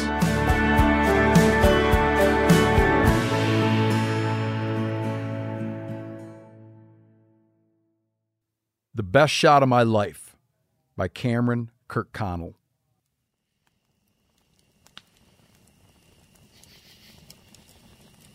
A lot of the stories we're dealing with in this collection originally came to us in just little snippets, like little details of stories. In a couple cases, we would later find out that the details originally provided to us weren't actually part of the story at all. In other cases, we might have just gotten a little snippet of a story that was, in fact, the most tantalizing bit. This story here is an example of the latter. Our next storyteller, Cameron Kirkconnell, is friends with the spearfisher woman Kimi Werner, who you heard from earlier. And earlier I mentioned how Kimi keeps a lot of things to herself. She lets experiences in the ocean oftentimes just stay between her and the water. Cameron is guided by that same principle and was not particularly eager to talk about this. In the end, he decided to tell us his story because he feels as though it might be helpful to other people who could wind up in a similarly dangerous position. He is anything but a glory seeker. However, perhaps to his own embarrassment, I'll point out that his actions and bravery were recognized by the United States Coast Guard. I caught a little bit of the story, and I knew that if the part I heard was right, this story just couldn't be ignored. We had to go track it down, and I'm glad we did, and I think you'll be glad as well.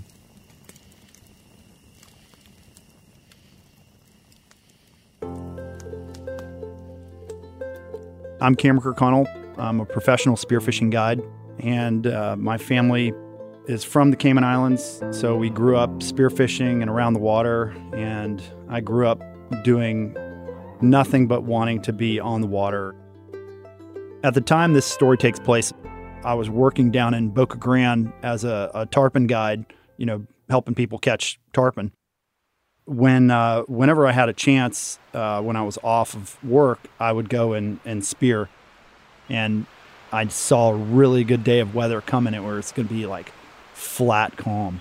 And there were some other guys at the marina that had a, a good boat that we could run way offshore to these really good spots. So I called a buddy of mine, Steve, who was up at University of Florida. I was like, dude, come down. Like it's to be like banner conditions. I've got everything. Just show up. He was a really good diver, and it's it's hard to find other guys that are good at diving. So he drove through the night after having a pretty big July 4th and came down and met me. And I think he probably had about two or three hours of sleep by the time he got there. Um, so he was pretty whipped. This day, we were diving about 60 miles off the west coast of Florida on a spot that was in about 180 feet of water. And during that time of year, the water is usually nice and blue. Even in 180 feet of water, you can usually see far enough down to see some good fish, and the fish will come up mid water. So you're not diving all the way to the bottom on a free dive, which is breath hold diving, but you're actually chumming them up. Chumming, what we do is we will take another fish or a bait fish, cut it up into small pieces, and slowly toss a couple pieces out. So the boat was anchored, and we would throw like three pieces of chum, wait 30 seconds, three more pieces of chum, wait 30 seconds. And what that does is it sinks down, and eventually it's going to go all the way to the bottom. You figure if you're a fish in 180 feet of water and you smell this delicious, you know, chum coming down, this chunks of fish, you're going to eat those little pieces and then you're going to look up and be like, oh, so it's coming from up there. And then you follow that trail all the way up. So you can be out in 100 or 200 feet of water and bring fish that are usually bottom fish nearly to the surface. So all the way up into range of what we can do free diving by chumming. We had just an epic day. Like the water conditions were awesome. It was really clear, beautiful blue. Um, both of us shot our biggest amberjacks, and the one that I shot, I remember distinctly. I dove down and shot it at about 70, 80 feet, and I was in 150 feet of water. And the fish ended up weighing, I think, 105 or 107 pounds. So I can remember, like, you know, celebrate with Steve on the surface, and then he shot another one, his best one. So it was getting towards the end of the day, and we anchored up on a new spot, and we were chumming for a while and getting in in the water. So uh, the current was going straight off the back of the boat. So for the first 30 foot of depth, the current was going straight back, and there was only about 30 foot of visibility in there. Uh, below that, there was a current that was going exactly 90 degrees perpendicular to it, and it was crystal blue water. And there was a group of Cubera snappers, which are a big, powerful snapper that fight really hard and are really difficult to get. And they really wouldn't come up over about 100 feet. So Steve and I talked about it and we decided that, you know, because of the rigs that we were using, which was spear guns with a 100 foot float line and a buoy, we weren't going to be able to get them with that rig. So a spear gun is basically a piece of wood with a trigger mechanism and rubber bands that propel a, a metal shaft with a barb on it. And when it's loaded, it's like a rubber band gun you had a kid, except it slings out a, a metal shaft. So that spear has a hole in it, and you tie a line off to that. And then you've got about 15 to 30 feet of slack line that's attached to the gun. And then that is clipped off to a float line, which is a line that goes from the gun all the way to the surface. And you can have all kinds of different uh, lengths of float lines and materials. But for what we were doing this day, we had a 100 foot float line. And then on the surface, we have a float, which is a big inflatable buoy that looks like a lifeguard float. So that when you shoot a fish, you don't have to fight them while you're down there. You can shoot them, keep the gun in your hands, the line comes away from it, and the line is attached to the buoy. So you can relax, get to the surface. But the problem we were having is because of the way the currents were and the depths that we were diving, that buoy was coming tight each time. And I was like just out of range of shooting that really big snapper and the other fish that were down deep. So we theorized the only way to do this was to use the fishing reel that was in the boat, clip that off to the gun and to the line. So if that fish came up to 115 or 120 feet, I'd be able to get to it, shoot it, and then be able to let go and just free ascend to the surface without having to fight anything. And the guys in the boat would be attached to it and be able to crank it up. So, in order to give me enough slack to go deep enough to shoot one of these fish, we rigged the line from the spear actually to the fishing reel. So we talked it over with the guys in the boat and said, look, I'm going to go down. I'm going to make this dive. Steve's going to stay on the surface and watch me. I'm going to shoot this fish. And when you feel a tug, you guys crank this thing up. And we all decided this was a, a pretty good plan. And up until that day and until now, I've never done that again. It's amazing that we actually did it on on that occasion. It could not have been timed better. At this point in the day, Steve was kind of getting a little bit tired, and I was the stronger, deeper diver. I told Steve, I'm going to rest up. You watch me. And I'm holding on to the back of the boat, currents flowing past. I'm trying to relax every muscle in my body. Every muscle that you're tensing is burning oxygen. So I'm totally relaxed, chilling on the surface, and just waiting. Doing nice, relaxed breaths like you do in yoga um, to oxygenate your body, lower your, your heart rate. And then for the last 30 seconds, I'm doing a series of breaths before my last giant breath, which is belly, chest, shoulders, and then going.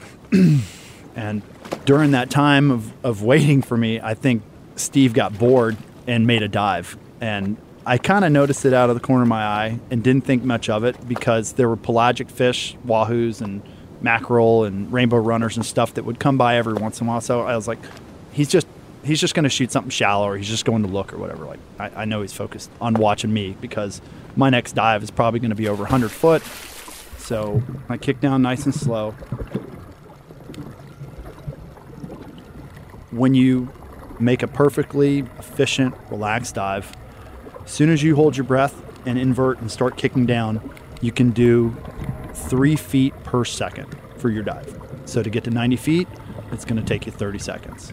Then you sit down there and relax. And my general routine is just about that. It's like 30 seconds down, spend 30 or 45 seconds down, and then 30 seconds back up. So my average dive is about a minute and a half, minute 45. After about, you know, 25, 30 seconds, I'm down at 70, 80 feet. And sitting there waiting, and a nice school of snappers came up. There was four like really good fish that at the time would have been one of my best uh, Cubera snappers. I'm sitting there looking at these snappers, and my mind has always been so focused on records. And I, I always say, like, in order to get a 100 pound fish, you got to let all the 90 pound fish swim past. And at the time, I knew the record was a few pounds off of one that we had seen that had a huge white mark on its face. So down there, say 30 seconds or so, and I'm drifting, you know, from 75 feet down.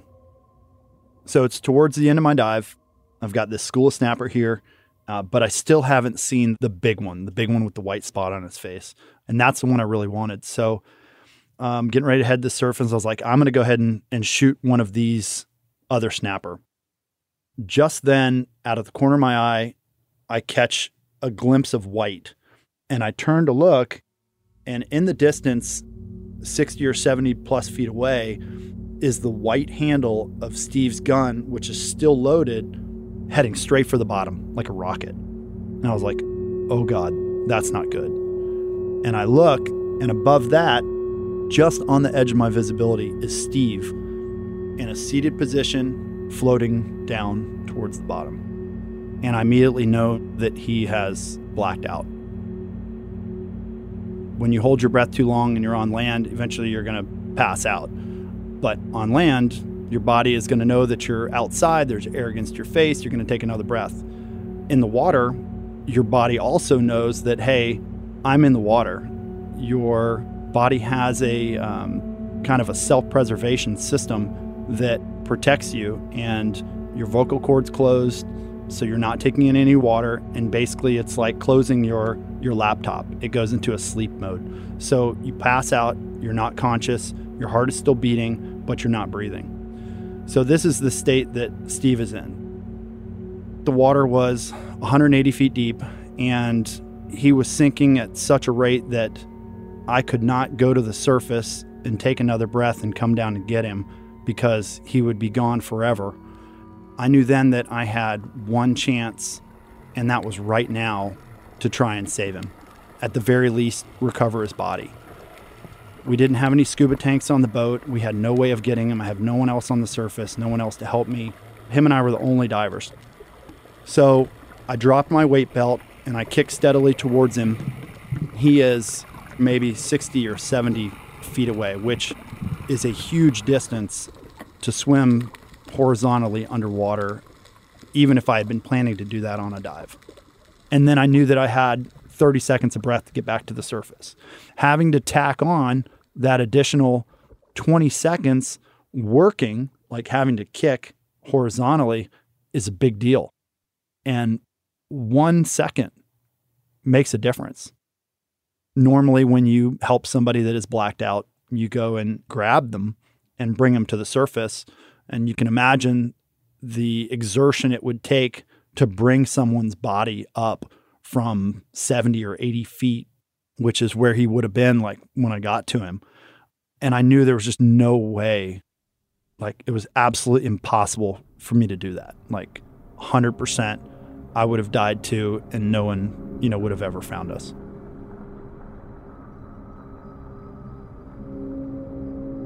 As I'm closing the distance towards him, in my mind, I'm like, the only option I have here is to shoot him.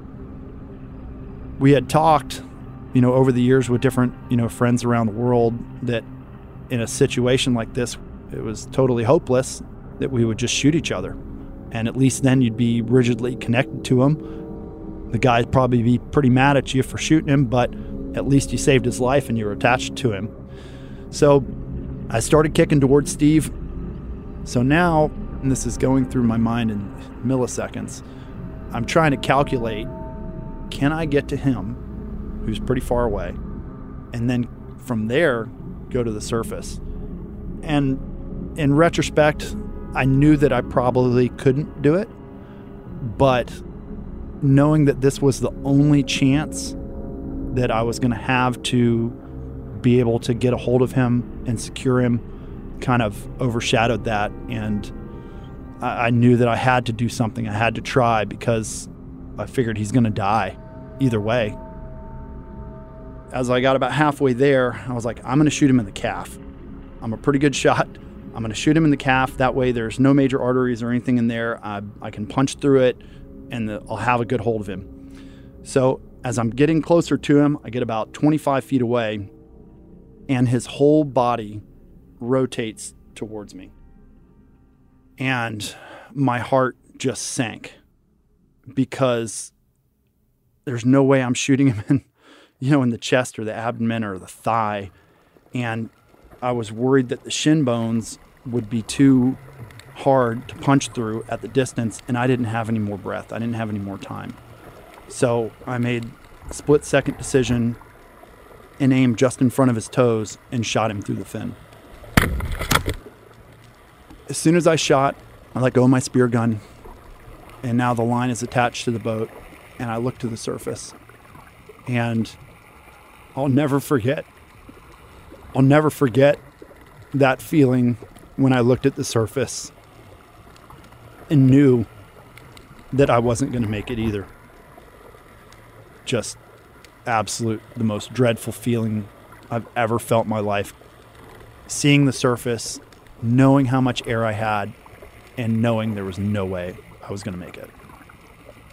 I think I was probably 80 foot down at the time, and I kicked away immediately.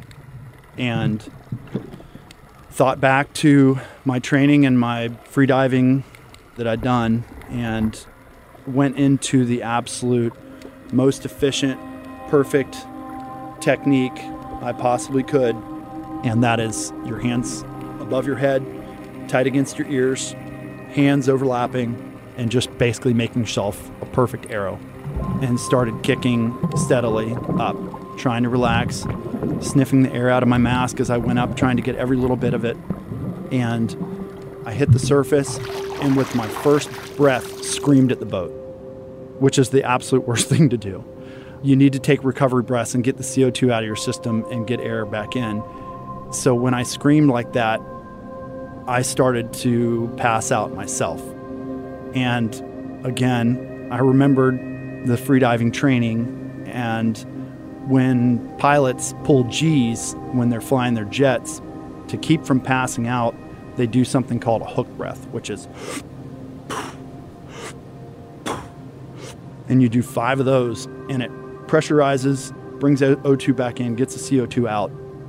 And those breaths saved my life because when I surfaced, I was more than 100 foot behind the boat, down current, and away from, you know, the guys and anybody that could help me.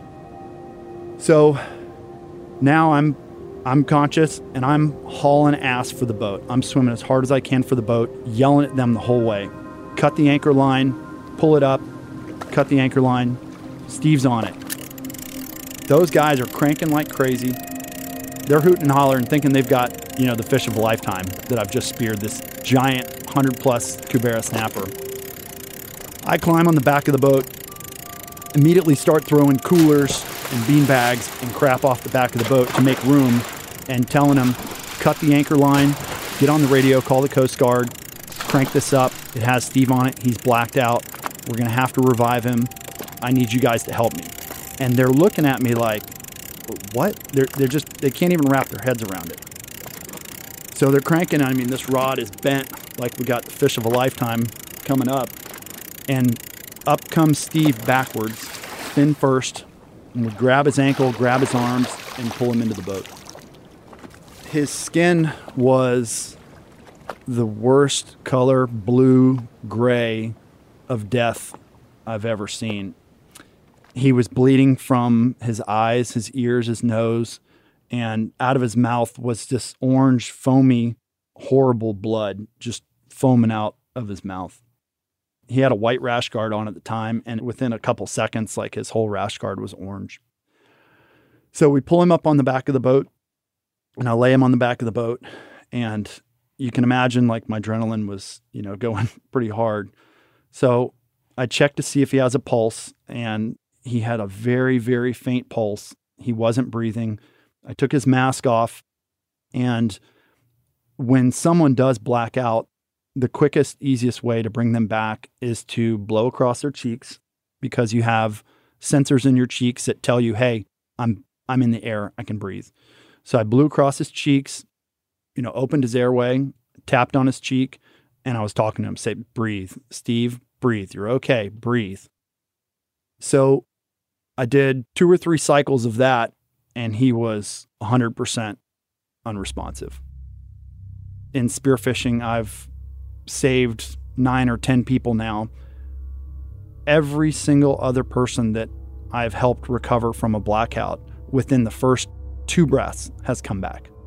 They would come back immediately. In my mind, I'm like, this is really, really bad. Like, I've never seen anything like this. So I open his airway again, nothing's happening. So there was so much orange foam in his mouth, like this bloody foam. I was like, maybe, I'll roll him on his side. So I rolled him on his side, and just this horrible orange foam is just leaking out of his mouth. And just as I'm getting ready to do rescue breaths, which is, you know, like the CPR breaths, he goes, and I was like, oh my God, that was, that was like the death, you know, the death breath that you hear about and you read about. And he did that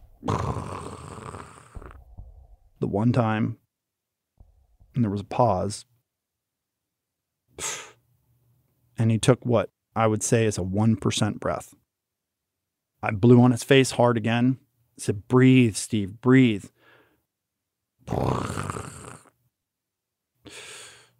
He took a little bit more of a breath.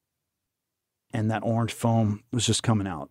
And you could hear it like just gurgling in his lungs. Like there's no room in his lungs, you know, for for even any air. So he started breathing slowly like that, 1%, 2 and 5% breaths, 10%, 15%. And he's still unconscious. And I got him down into the boat. We got the anchor line off. We got the Coast Guard on on the radio, and I told the guys just as fast as you can go, head towards Tampa, head towards land. Coast Guard helicopter was on its way. So he's unconscious for 15 or 20 minutes. Still, that orange foam's coming out. And finally, he kind of comes to. And the first thing he said is thank you. And uh, it, would, it doesn't seem like a big deal, but when you black out and you're unconscious, you have amnesia. So people that have blacked out don't remember anything. So last thing he remembers, he was, you know, 10, 15 feet from the surface and then lights out. And this is the next thing is me holding him in, in my arms. And I held him and, uh, and we, we zoomed in as fast as that boat could go. And the helicopter came when we were about, you know, 40 miles offshore, lowered the basket, put him in the basket. And I'd been on the radio with them trying to explain to the Coast Guard the whole time he's blacked out. It's a free diving thing. He needs oxygen immediately, and you just got to get him to the hospital. So they lower the basket, put him in the basket in the front of the boat, lift him off, put him in, and they just poof, they're out of sight. They're gone. And I just sat down in the boat and just totally broke down and couldn't really talk to anybody in the boat and um, it was it was tough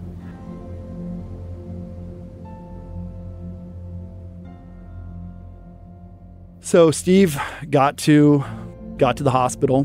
Um, he was in the ICU for three or four days. His lungs were almost completely full of fluids, and there was a big risk of secondary drowning. So he was in there for a while. Um, he made a full recovery, no brain damage or anything. He played football at University of Florida for another two years or so, and him and I are still friends. He's actually my insurance broker and a, and a really good buddy of mine. We still dive together. The tough thing about blackouts and uh, freediving is you're basically watching your, your friend die.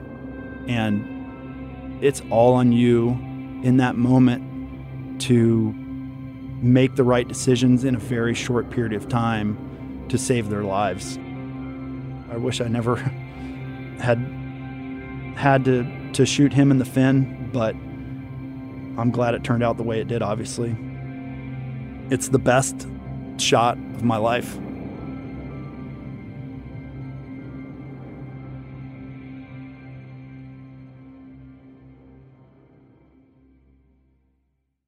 You never want to find yourself out on the water fishing without your essentials. So it's best to always pack a Columbia PFG Solar Stream Elite hoodie to protect against the sun. Man, I was just in Hawaii and I had my Columbia PFG Solar Stream Elite hoodie with me.